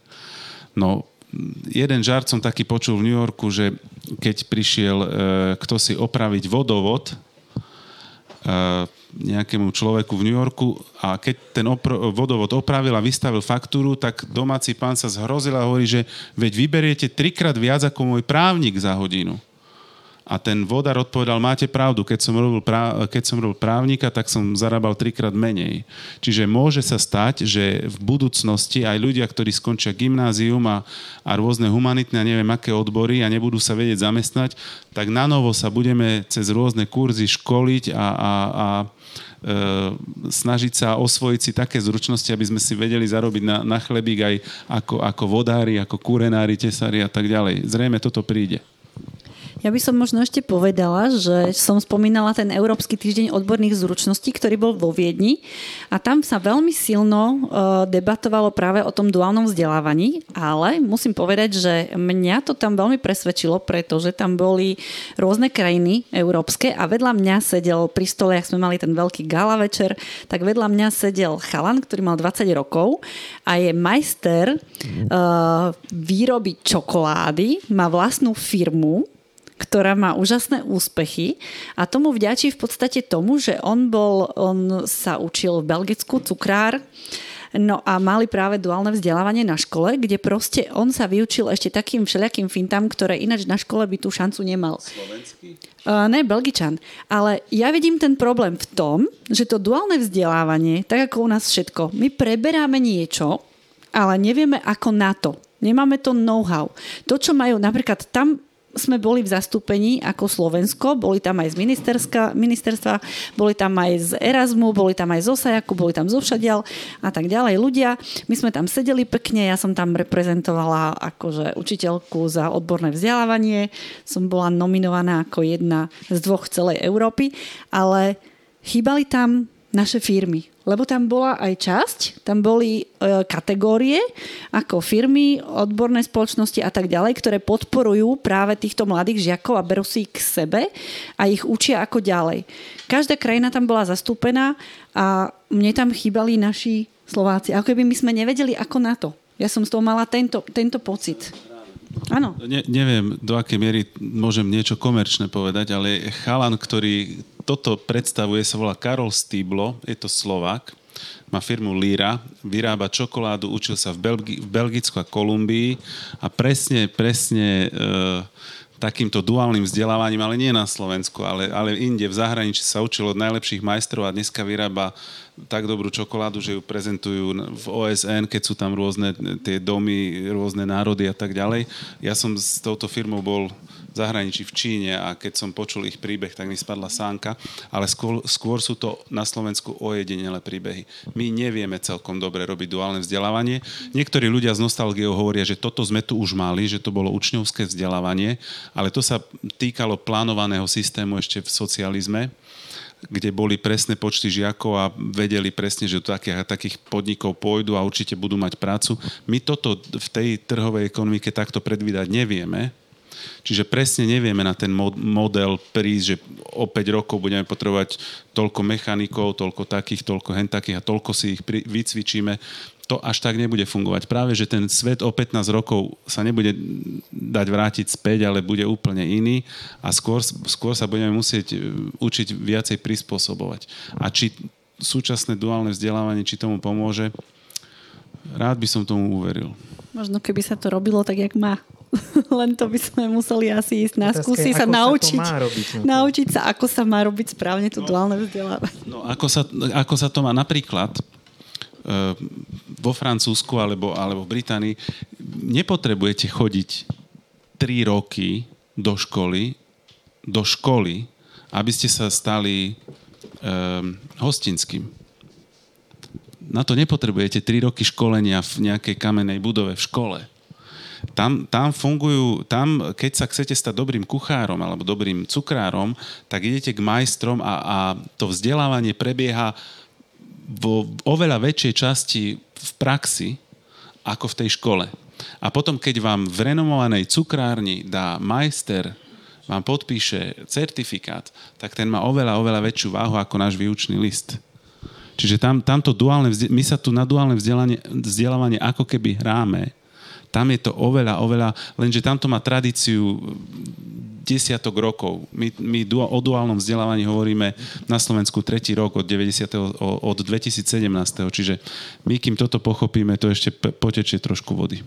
A tu sme sa dostali zase k tomu, že keď v zahraničí na tej danej škole sa idete učiť niečo, tak tá škola na to má aj tie podmienky. To znamená, že materiálne vybavenie, všetko najnovšie, čo potrebuje, je zabezpečené. Kým u nás toto je ďalší problém, že k tomu, aby sme boli up to date, aby sme učili proste na tej úrovni, čo potrebuje napríklad trh práce, tak e, je to niekedy problém a zabezpečiť naozaj to najkvalitnejšie, to najnovšie, aby sme tým deťom dali e, tie možnosti, aby si to vyskúšali proste v tých podmienkach, ktoré naozaj sú používané eh, v tých podmienkach, kde už potom pracujú. Ďakujem. Ešte chcete vy na to reagovať, pán Lukáč? Áno, uh, jedinú takú vec, že my teraz rozprávame o duálnom vzdelávaní na filozofickej rovine a z toho dôvodu, že nikto z nás nie je zapojený do toho vzdelávania a, a nemá konkrétne skúsenosti. Uh, ja, ja, by som, ja by som to úplne nezatracoval. Ma, viem o konkrétnych prípadoch, síce nie, nepoznám, ako, aké sú skúsenosti v Prešovskom samozprávnom kraji, ale v Košickom samozprávnom kraji je niekoľko úspešných.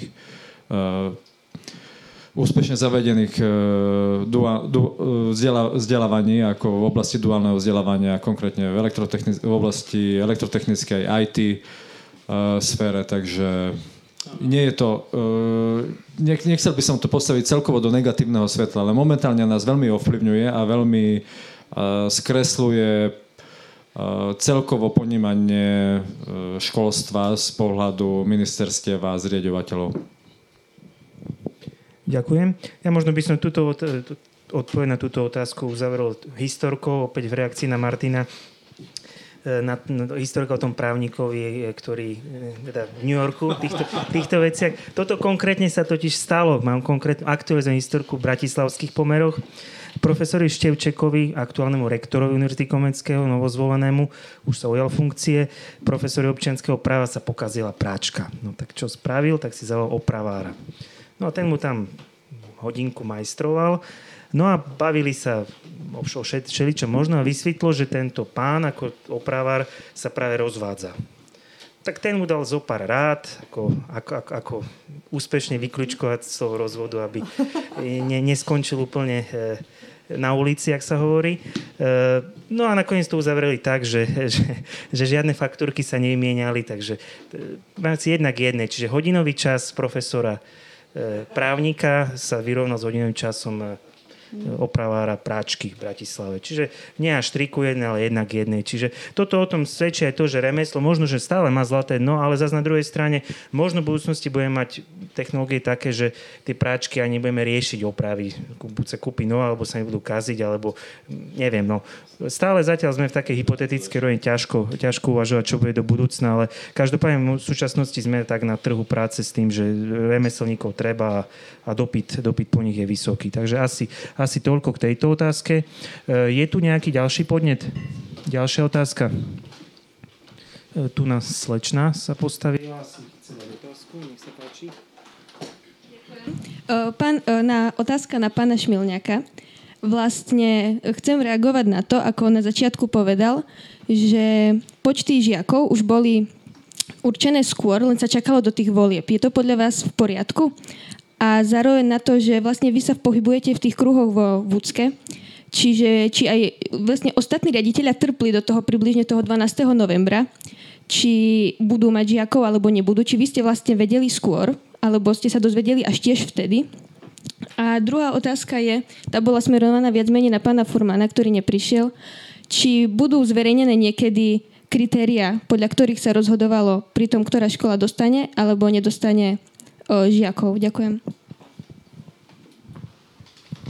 No, k prvej otázke. Ja som sa dozvedel tie počty v tom istom čase, ako všetci ostatní riaditeľia stredných škôl.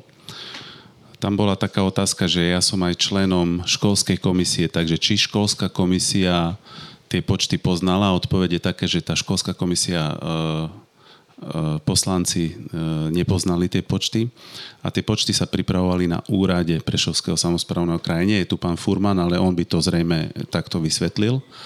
12. alebo 13. novembra nás zvolali všetkých riaditeľov do, e, na, na úrad PSK a tam sme sa vlastne dozvedeli všetci tie počty a následne na druhý deň zasadala školská komisia, čiže školská komisia sa k tým číslam dostala neskôr ako riaditeľia škôl, čo aj my sme ako poslanci brali ako nefér, ale vysvetlené nám to bolo tak, že práve ten, tá novelizácia zákona spôsobila to, že už poslanci o tomto bode nerozhodujú, ale rozhoduje o tom priamo župan. Rok predtým sa takéto veci udiali v zastupiteľstve PSK, to znamená medzi všetkými poslancami. Poslanci dostali materiál a poslanci museli schváliť tzv. všeobecne záväzné nariadenie, ktoré sa schváľuje trojpetinovou väčšinou. A na to, aby sa to schválilo, tak tam bolo potrebné veľa rokovania, veľa dohôd. Keďže ale za po, skúsenosť bola taká, že za posledné roky vždycky tie rokovania viedli k tomu, že nikdy sa žiadna racionalizácia neudiala, tak práve tou zmenou zákona ministerstvo zaviazalo županov, že nebude kolektívny orgán, to znamená, že poslanci o tom vôbec nebudú rozhodovať, ale bude o tom rozhodovať iba župan.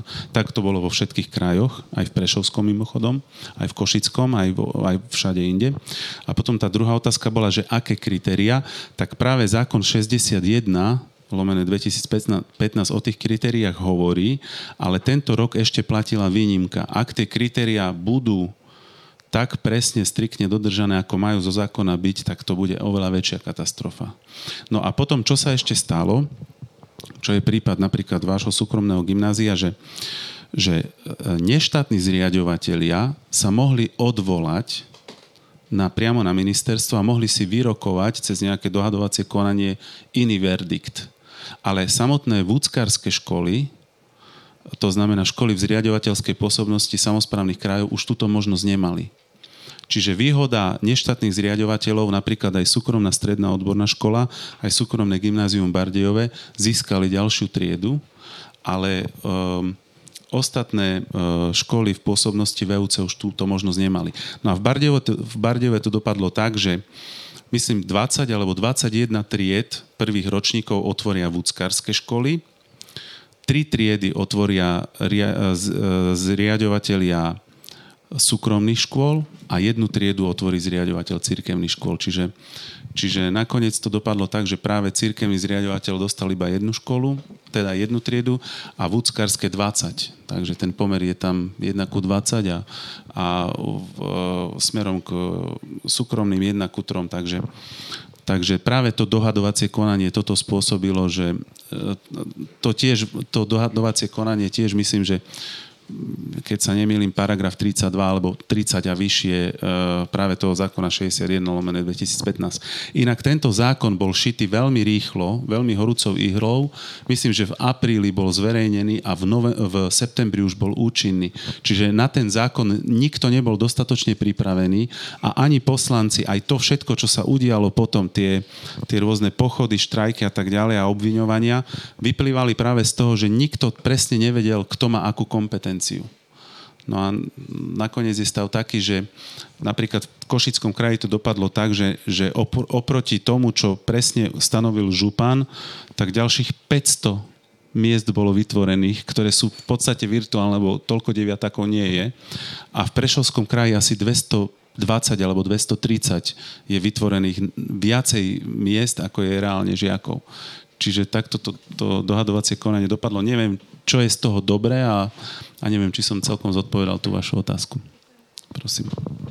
Ja by som doplnil, že v Košiciach finálne, či sme sa, sme sa dozvedeli 30. novembra až. Všetko, všetci. 30. novembra všetci a dohadovacie konanie je potom 30. januára. Dobre, ďakujem. E, otázka zodpovedaná bola. E, má niekto ďalšiu otázku? Ďalší tam vzadu sa hlásia. Dobrý večer, prajem. Ja trošku z iného súdka. Sa priznám, že nie som v téme školstva veľmi zorientovaný, ale zachytil som takú vec, že v monitore sme posledné dva roky boli na chvoste v všetkých krajín OECD. Ak sa chcem opýtať, že môže za to len SNS a Smer, alebo O čom to vypoveda? Zlé testy.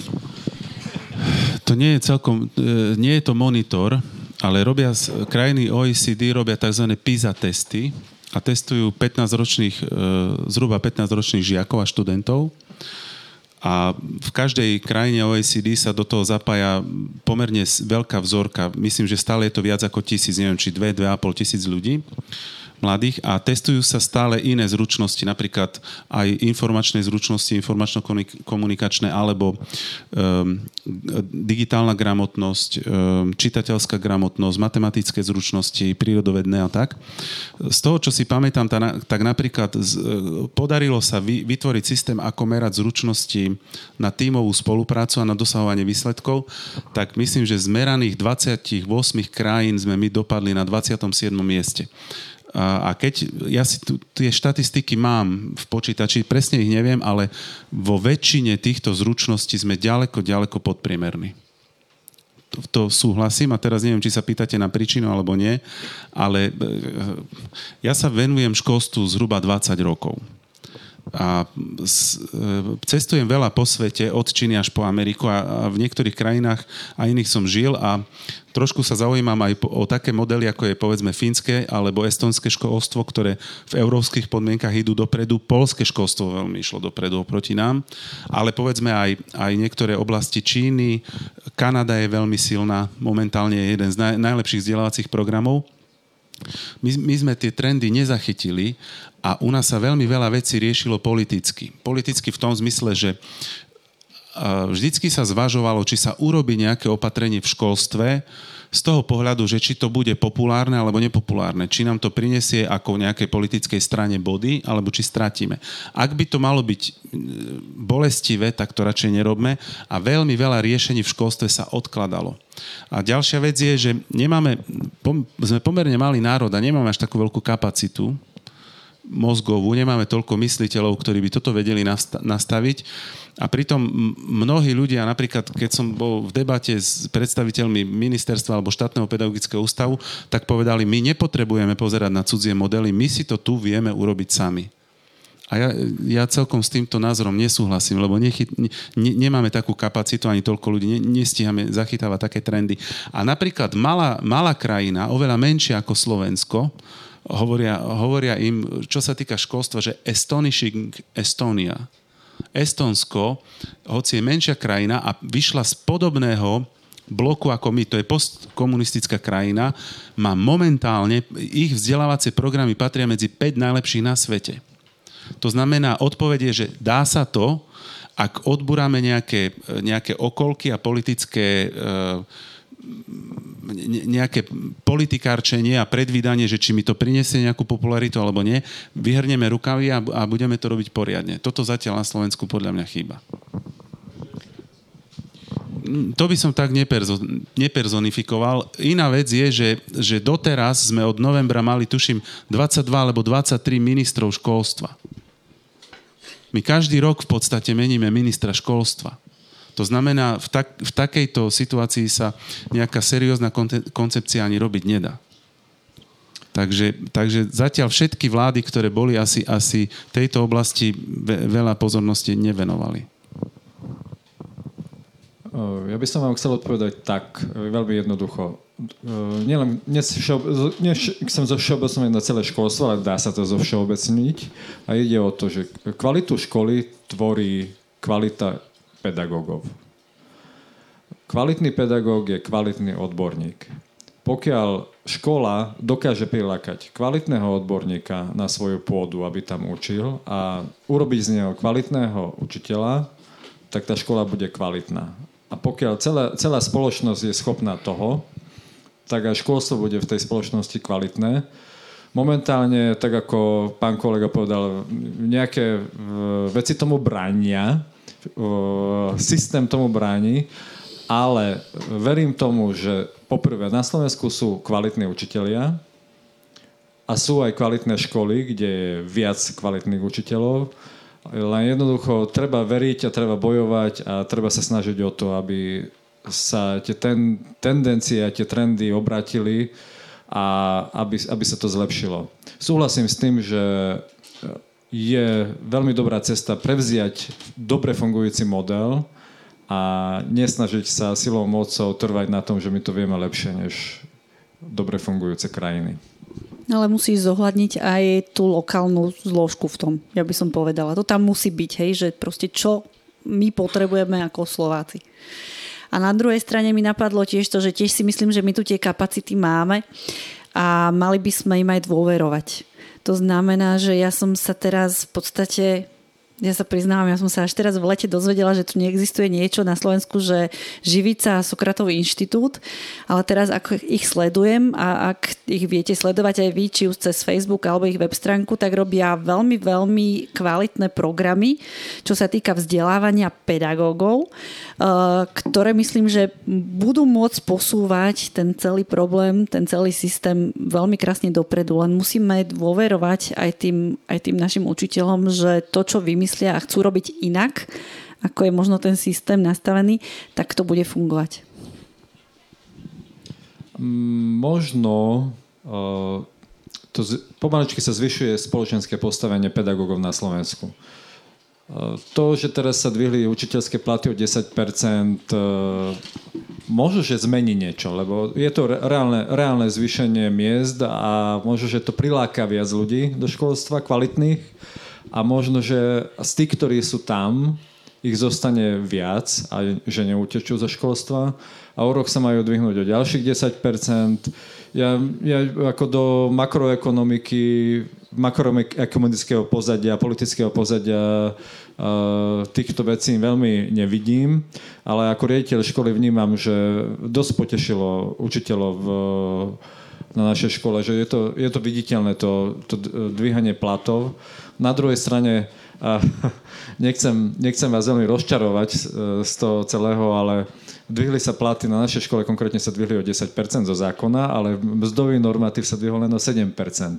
To znamená, že niekde my to musíme vyhospodáriť, ale dúfam, dúfam že je to... Že ja, ja verím tomu, že sa to zlepší a verím tomu, že to ide dobrým smerom. Ďakujem, ja možno tak trošku tiež zareagujem na tú otázku. No tak ono ťažko možno chcieť aj výkon tej, od toho školstva, keď jednak to finančné hodnotenie učiteľov je také, aké je.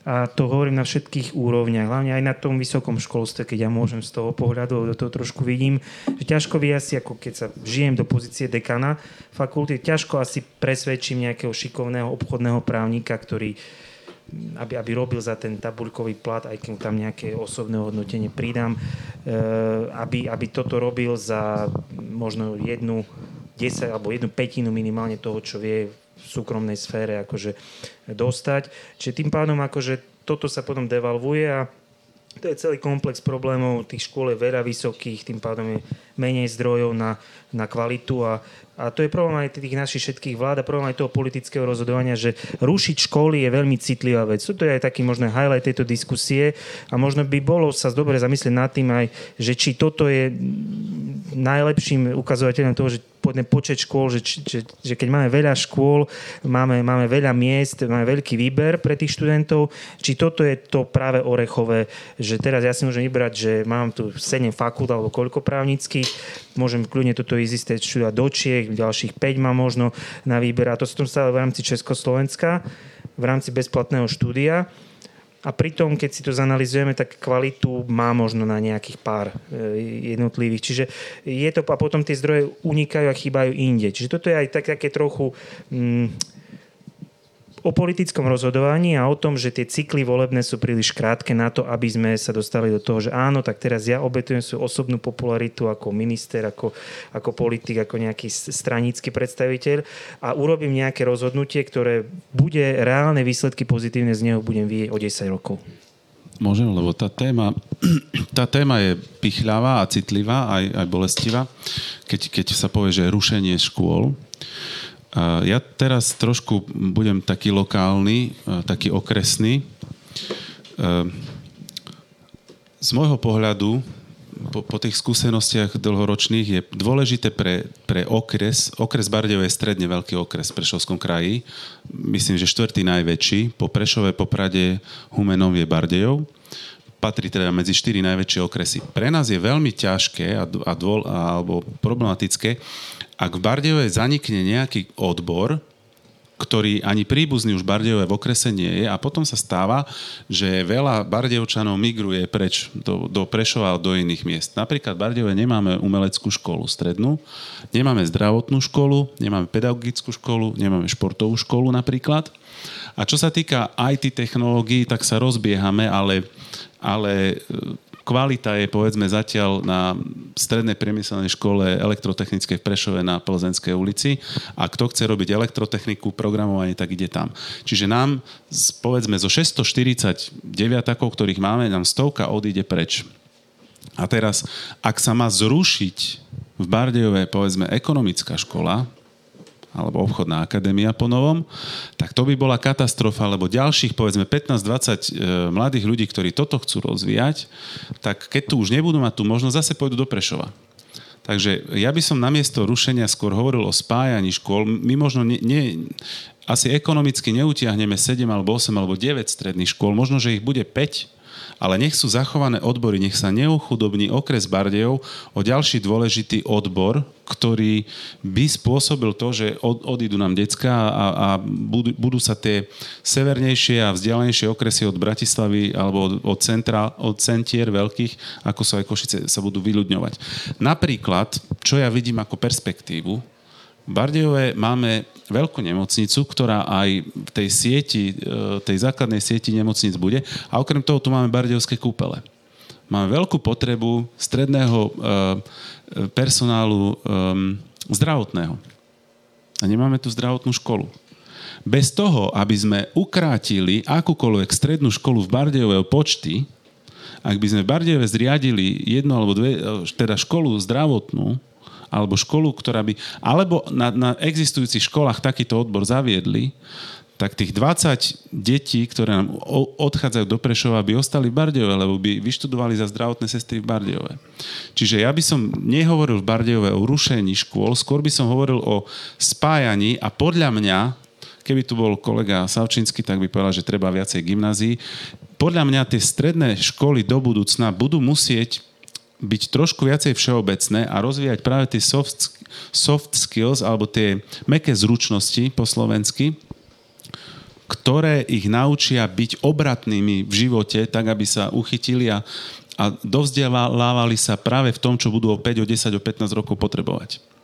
Čiže podľa mňa spájanie škôl, možno menší počet škôl.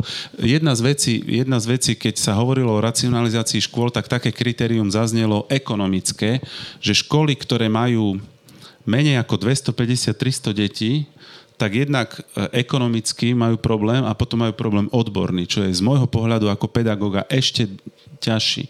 Keď čím je menšia škola, tým je menej pedagógov a menej kombinácií na, na predmety, hlavne na odborné predmety. Keď máte príliš malú školu, máte tam jedného nemčinára alebo jedného človeka, ktorý učí nejaký konkrétny odborný predmet a keď nedaj Bože ochorie, tak potom 2-3 týždne máte ten, ten predmet neučíte. Kdežto pri väčšej škole máte Eh, aj odborne záskok, lebo má tento predmet, tento odbor vie učiť viacej učiteľov. Čiže tam sú praktické veci. Čím je menšia škola, tým je slabšia odbornosť a tým je ťažšia ekonomika. Lebo normatívne financovanie, ešte skúsim to, keď už dlho rozprávam, ale tak dokončím, že keď, je, keď škola dostane peniaze za 80 žiakov a normatív je povedzme 1500 eur, tak dostane 140 tisíc eur. 120 tisíc eur. Ale základné veci škola musí zaplatiť elektriku, vodu, plyn, riaditeľa, ekonómku, školníka, upratovačku a to vás stojí 100 tisíc eur. A už potom škola nemá peniaze na ďalších pedagógov. Kdežto pri škole, ktorá má 300 alebo 400 žiakov, tá elektrika, voda, plyn, upratovačka, riaditeľ a zástupkynia stoja rovnako, ale ten normatív už nie je 120 tisíc eur, ale máte povedzme 500 tisíc eur, toto máte na, na základnú prevádzku školy a ďalších 400 tisíc eur máte na, na pedagógov. Čiže, čiže z ekonomického hľadiska, ja nehovorím, že na školu sa treba prísne pozerať cez peniaze, ale školy, ktoré majú vyšší počet žiakov, povedzme 300 a viacej, tak tie ekonomicky aj odborne to zvládajú lepšie, lebo na základnej škole na prvom stupni ak vám vypadne učiteľka, všetky ostatné učiteľky vedia nahradiť učiteľku prvého stupňa. Či učíte prvý, druhý alebo tretí alebo štvrtý ročník, všetky učiteľky si týmto cyklom prešli. Všetci sa vedia nahradiť. Dokonca aj družinárka vie zastúpiť niektoré veci. Keď ste na druhom stupni základnej školy, už je to ťažšie, lebo je ťažšie, e, ja keď som angličtinár, už nemčinu neviem odučiť. A keď pôjdete na strednú odbornú školu, tam už je to takmer nemožné. Tam už je to takmer nemožné. To znamená, že vy potrebujete mať aj dostatok personálu, aj kvalifikovaného, aj, aj odborne. Čiže, čiže na strednej škole ťahať malú školu je pomerne ťažké. A to vám hovorím ako riaditeľ, ktorý 15 rokov riadi školu a tu mám kolegu, tak možno bude so mnou súhlasiť. Súhlasím. Ja by som možno, teraz ma tak napadla taká myšlienka, možno to bude úplne od veci, ale mali sme tu na začiatku aj takú otázku, že ako proste rozmýšľať nad tým, že prečo niektorá škola zanikne, nezanikne stredná odborná. A to, čo ste práve spomínal, že Bardejovské kúpele, máme tu nemocnicu, proste prečo tu nespraviť ako e, nejaký odbor, ktorý by sa venoval tomu kúpeľnému zdravotníctvu, tak e, ja si myslím, že toto je podľa mňa jedna z tých možných odpovedí. A nemyslím si, že migrácia tých študentov je, pro, je až taký veľký problém, keď je to v rámci toho regiónu, pretože ak v Košiciach je, dajme tomu, teraz všetko fiktívne, hej, ten IT priemysel tak silný, že je schopný proste vychovať tú najvyššiu kvalitu tých IT technikov, programátorov, kreatívcov a tak ďalej, tak e, ja si myslím, že teda stále je to ešte Slovensko. To znamená, tie stredné, tie, tie deti nepôjdu, neviem, študovať do Anglicka do Belgicka neviem čo, čokoládu, ale zostanú na Slovensku s tým, že majú to tu v regióne a mohli by ísť tam. A takisto, keď teda v tom Bardejove vieme vybudovať kvalitnú strednú školu, ktorá vychová teda tých, eh, tých zdravotníkov, tak takisto z Košic potom môžu migrovať alebo prísť deti študovať sem. Toto by bolo tiež ako taký úplne logický, elegantný a krásny model, ktorý len treba mať k tomu odvahu a ten systém sa do toho pustiť. Nemôže mať každý okres všetko.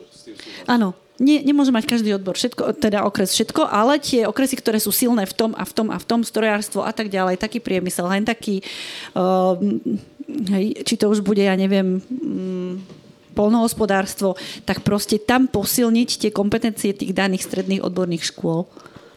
Ja by som sa ešte vrátil úplne k tej základnej otázke, že teda kto je zodpovedný za to, že sme niekde na chvoste kvality š- našich škôl. Uh, učiteľ je zodpovedný za to, nakoľko, nakoľko kvalitne odučí svoju vyučovaciu hodinu. Keď učiteľ vstúpi do triedy, tam je pánom. Keď je kvalitný učiteľ, tak to vyučovanie bude kvalitné, aj keď je omietka trošku opadaná alebo popraskaná. Uh, aj keď má staré učebnice, to je v osobnostiach.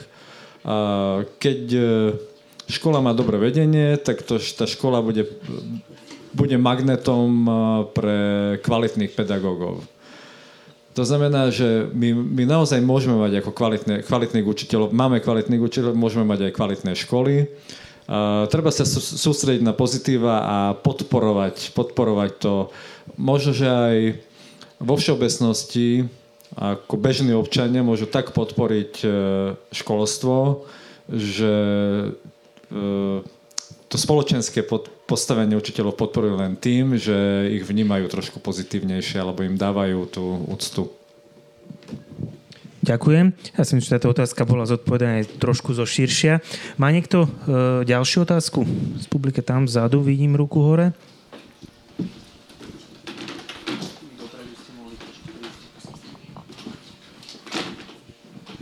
Ja by som sa chcel opýtať takú otázku trošku mimo rámec. Uh, aký máte pohľad na to, na také nesystémové riešenie? Či je možné na Slovensku vytvoriť nezávislý vzdelávací systém financovaný zo súkromných zdrojov, do ktorého budú môcť žiaci nastúpiť po ukončení 10-ročnej povinnej školskej dochádzke? Ďakujem.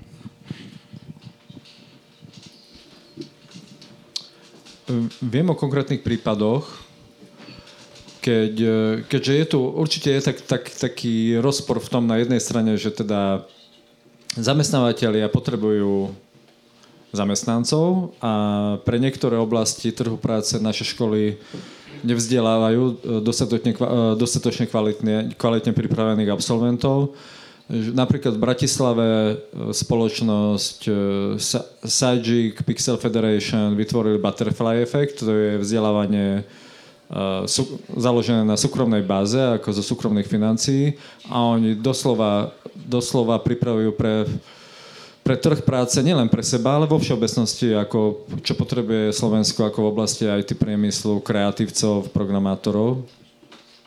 Ale nie, nie je to zamerané na uh, absolventov povinnej školskej dochádzky, ale na absolventov stredných škôl alebo na študentov vysokých škôl alebo na absolventov vysokých škôl. Ale už sa pokúšajú uh, v podstate hráči, hráči na trhu práce uh, si doplniť svoje stavy takým spôsobom. No, ty sa pýtal Vojto na, na, na tom, čo bude po povinnej školskej dochádzke 10-ročnej, tak uh, dokonca aj Bardejove rezonovalo, rezonovalo tá inštitúcia, sa to volá Deutsche Slovak Academy. Uh, viem, že v Kešmarku pripravujú taký rekvalifikačný projekt pre ľudí, ktorí už aj dokončili vzdelanie, ale budú sa musieť rekvalifikovať podľa potrieb trhu, čiže, čiže už sú tu, sú tu také modely. Čo sa týka stredného školstva, tak napríklad veľmi, veľmi zaujímavá vec je Leaf Academy, za ktorou sú súkromné peniaze. Myslím, že za nimi stojí pán Chrenek, keď vám to meno niečo hovorí. A to je stredná škola, ktorá má štvor aj dvojročný program, teda decka po základnej škole a potom po druhom ročníku strednej školy, prípadne po treťom ročníku bilingválu. A to je škola, ktorá robí americký certifikát, ktorý sa volá, myslím, Advanced Placement. To je ekvivalent uh, slovenskej maturity. Čiže takéto príklady sú už na Slovensku, ktoré mimo rámca štátneho vzdelávacieho programu vychovávajú a vzdelávajú uh, naši, našu budúcu generáciu za, za súkromné peniaze. Už to je na Slovensku. Možno nie tak, nie tak široké, ale sú také modely. Ďakujem. Sú nejaké ďalšie otázky ešte? Tam sa hlásia.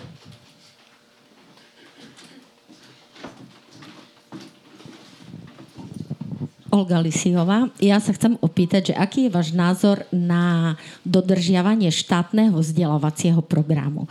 Lebo moja osobná skúsenosť, hej, a nie, nepatrí medzi husakové deti, ale 10 rokov skôr, takže neviem, ku akým deťom by som sa mohla zaradiť, ale moja skúsenosť za tie roky, za tých 35 rokov pedagogickej praxe je taká, vlastne učím od 84.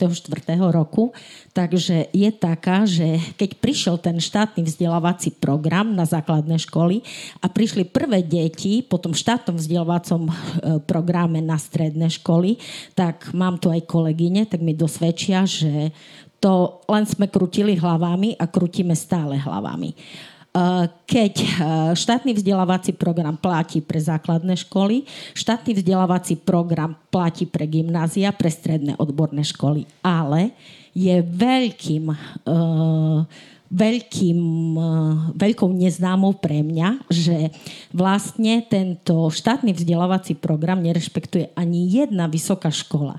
Ja učím fyziku a chemiu a pripravujem deti na medicínu na medicínske odbory. A ja vám hovorím za seba, že ja ho nedodržiavam na gymnáziu. Pretože keby ja som ho dodržiavala, tak ani jedno dieťa sa na gymnázium nedostane pretože je tak postavený, hej, a akože, že to som zvedáva, že vlastne my sme mali, uh, viete, poviete, ale ja poviem, tu sedí kolegyňa, čo učí na základnej škole matiku a tak, hej, že niekedy k nám deti chodili zo základnej školy, že vedeli, čo je sinus, cosinus, tangens a ja ich mám v prvom ročníku na gymnáziu učiť prácu. F krát S krát cosinus alfa, ale oni nevedia, čo je cosinus alfa. Ja chcem povedať, že tým štátnym vzdelávacím programom veľmi ublížili našemu školstvu, tí, ktorí ho vymysleli. Takže ja sa zaraďujem medzi tých učiteľov, ktorí, ktorí ho v posledných ročníkoch gymnázia nedodržujú. A pripravujem deti tak, aby sa na vysokú školu dostali. A si myslím, že to je jediná správna cesta, keď chcete, aby sa dieťa, ktoré, ktoré vy učíte, dostalo na vysokú školu, tak nemôžete brať do úvahy štátny vzdelávací program môj názor, takže chcem počuť aj váš názor na túto vec, lebo moji študenti sa na medicínu a dokonca aj na zubarinu dostanú, tak som na to hrdá a som aj hrdá na to, že nedodržujem štátny vzdelávací program. Možno začnem ja ako kolegyňa. Pán riaditeľ, nepočúvaj. Uh, to je náš problém riaditeľský teraz. Áno. My toto nesmieme povedať, čo otvorené vedenie. Uh, mala som tu možnosť sa stretnúť uh, s hlavnou školskou inšpektorkou, s pani Vierou Kalmárovou. A to prvé stretnutie bolo také, že mali sme rozprávať o tom, že ako učíme, ako robíme a tak ďalej. No a som bola veľmi taká troška vylakaná, že čo môžem prezradiť a čo nemôžem prezradiť, lebo áno, takže existuje tzv. štátny vzdelávací plán, ktorý v podstate určuje, že čo by sa malo v danom ročníku, v danom predmete e, odučiť na tých štátnych školách. Každá škola potom na základe tohto štátneho si pripravuje taký ten svoj školský vzdelávací plán, ktorý z neho vychádza a toho by sa mali tí učitelia držať. E, robia si tie tematické plány už potom na každú jednu vyučovaciu hodinu ale pravda je naozaj taká, že uh, to sa nedá dodržať. Proste. Ak chcete tie deti, každá trieda je iná. v každej triede každý žiak je iný. Hej. E, technológia sa mení neskutočne rýchlo. Ja učím taký, také predmety, ako sú umelecké predmety, že kreslenie, ale aj tam sú také veci, že počítačová grafika. Teraz tá počítačová grafika uh, sa učí v danom softveri. Ten softver napreduje neskutočne rýchlo. Každý rok sú aktualizácie, aj dve niekedy. To znamená, že vy to, čo máte napísané tam, že treba odučiť, uh, niekedy sa to nedá, alebo niekedy sa to preskočí, alebo sa už vynechá, lebo už potrebujeme sa posúvať niekde inde, alebo zistíte presne to, ja som stredná škola, že deti, ktoré ku mne prichádzajú, nemajú nejaké základné vedomosti alebo nemajú e, niečo, na čo potrebujem stavať. To znamená, že ja potom sa nemôžem držať toho školského vzdelávacieho, štátneho vzdelávacieho plánu, ale potrebujem proste urobiť tie základy tak, aby tie deti možno aj s tým samoštúdium sa vedeli posunúť ďalej tak, aby to, čo sa naučia, im niečo v tom živote platné bolo. Takže je to podobne, myslím. a myslím, že nie sme same, že nás je viacej. Čo ma ale prekvapilo, ešte sa vrátim k tej prvej myšlienke, že pani Vierka Kalmarová bola veľmi otvorená a vôbec to nevnímala negatívne, že kreatívny učiteľ si v podstate tie plány prispôsobuje tak, aby tie výsledky tých žiakov uh, boli to, čo je dôležité, aby boli dobre.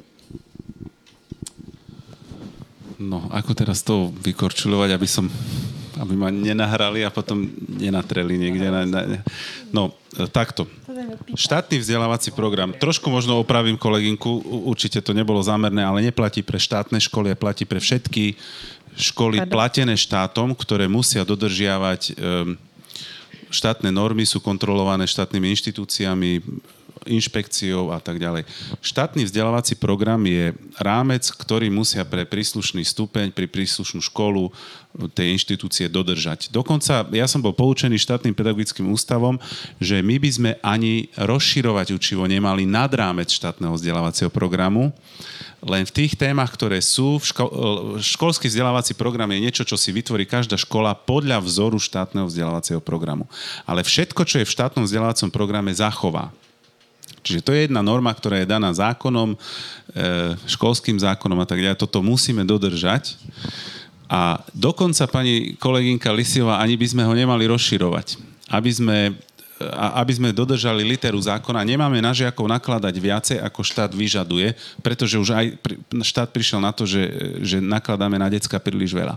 Druhá norma, ktorá pre nás platí, aj pre vaše gymnázium a pre naše, je cieľové požiadavky maturity to tiež je norma, ktorá určí, ktorú určí štát a my všetky gymnázia sa musíme aj z tej fyziky, aj z tej chémie, aj z matematiky, aj z jazyka dostať tam, aby sme maturitu uplatnili ako jednotnú normu, ako jednotnú skúšku na celom Slovensku. Nemôže niekto zmaturovať na gymnáziu z fyziky tu a potom v inom meste a, a inú fyziku. Tie, tie požiadavky sú rovnaké.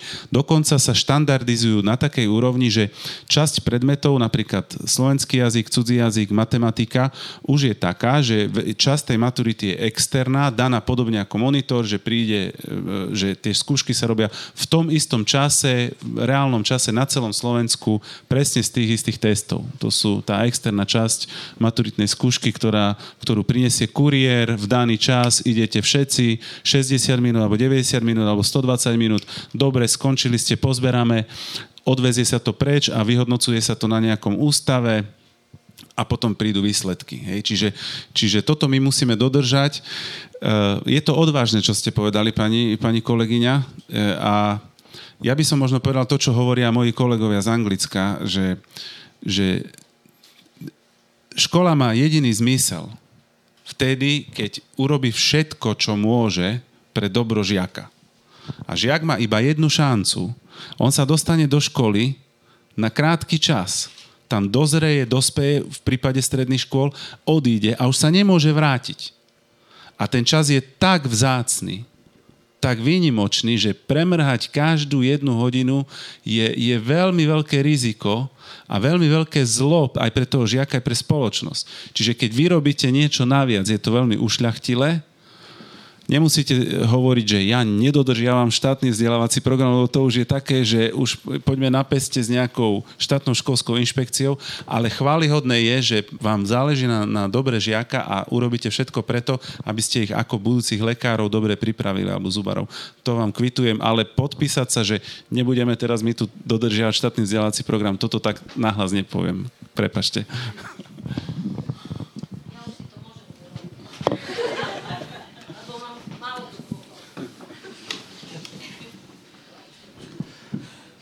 No Margo, toho by som chcel povedať, že štátny vzdelávací program by sa mal pravidelne aktualizovať e, podľa aktuálnych potrieb. E, napríklad my, my, my máme také šťastie, teda, že 82 umelecké odbory končia a teraz prichádzajú 80 česky, že školy užitkového vytvarnictva sa preklapajú na školy umeleckého priemyslu a písali sme nový štátny vzdelávací program.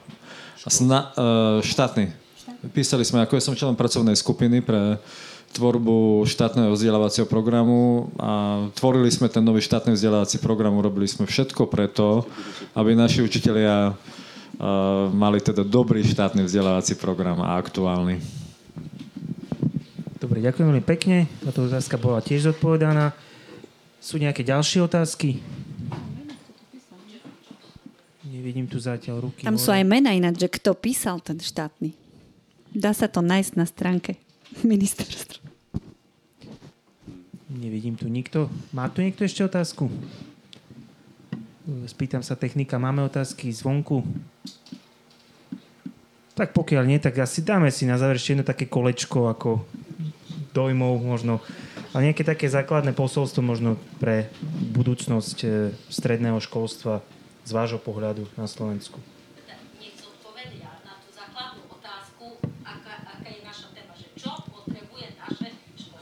Presne tak. Túto otázku som práve položil, takže nech sa páči. Čo potrebuje naše školstvo? Ja som už povedal, dobrých učiteľov. Nech sa páči. Pani Racova. Ja si tiež myslím, že je to veľakrát v tých ľuďoch. To znamená ľudí, ktorí chcú robiť, ktorí sú motivovaní a ktorí majú tie možnosti. Takže potrebujú aj dobré, dobrý nastavený systém a dobré vedenie. Martin Šmilňák.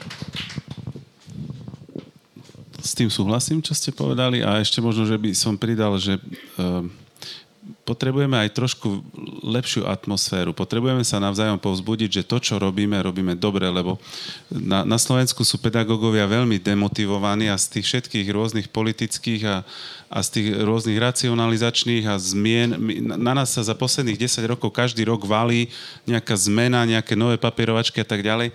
Už by sme potrebovali počuť od spoločnosti aj, aj od kompetentných ľudí, že, že vážime si vás, robíte to dobre učitelia, e, nie je to až také zlé, nie je to stratené, e, poďme do toho a urobme to lepšie, máme na to. Čiže trošku takého povzbudenia možno ešte by som pridal. Ohodnotenia.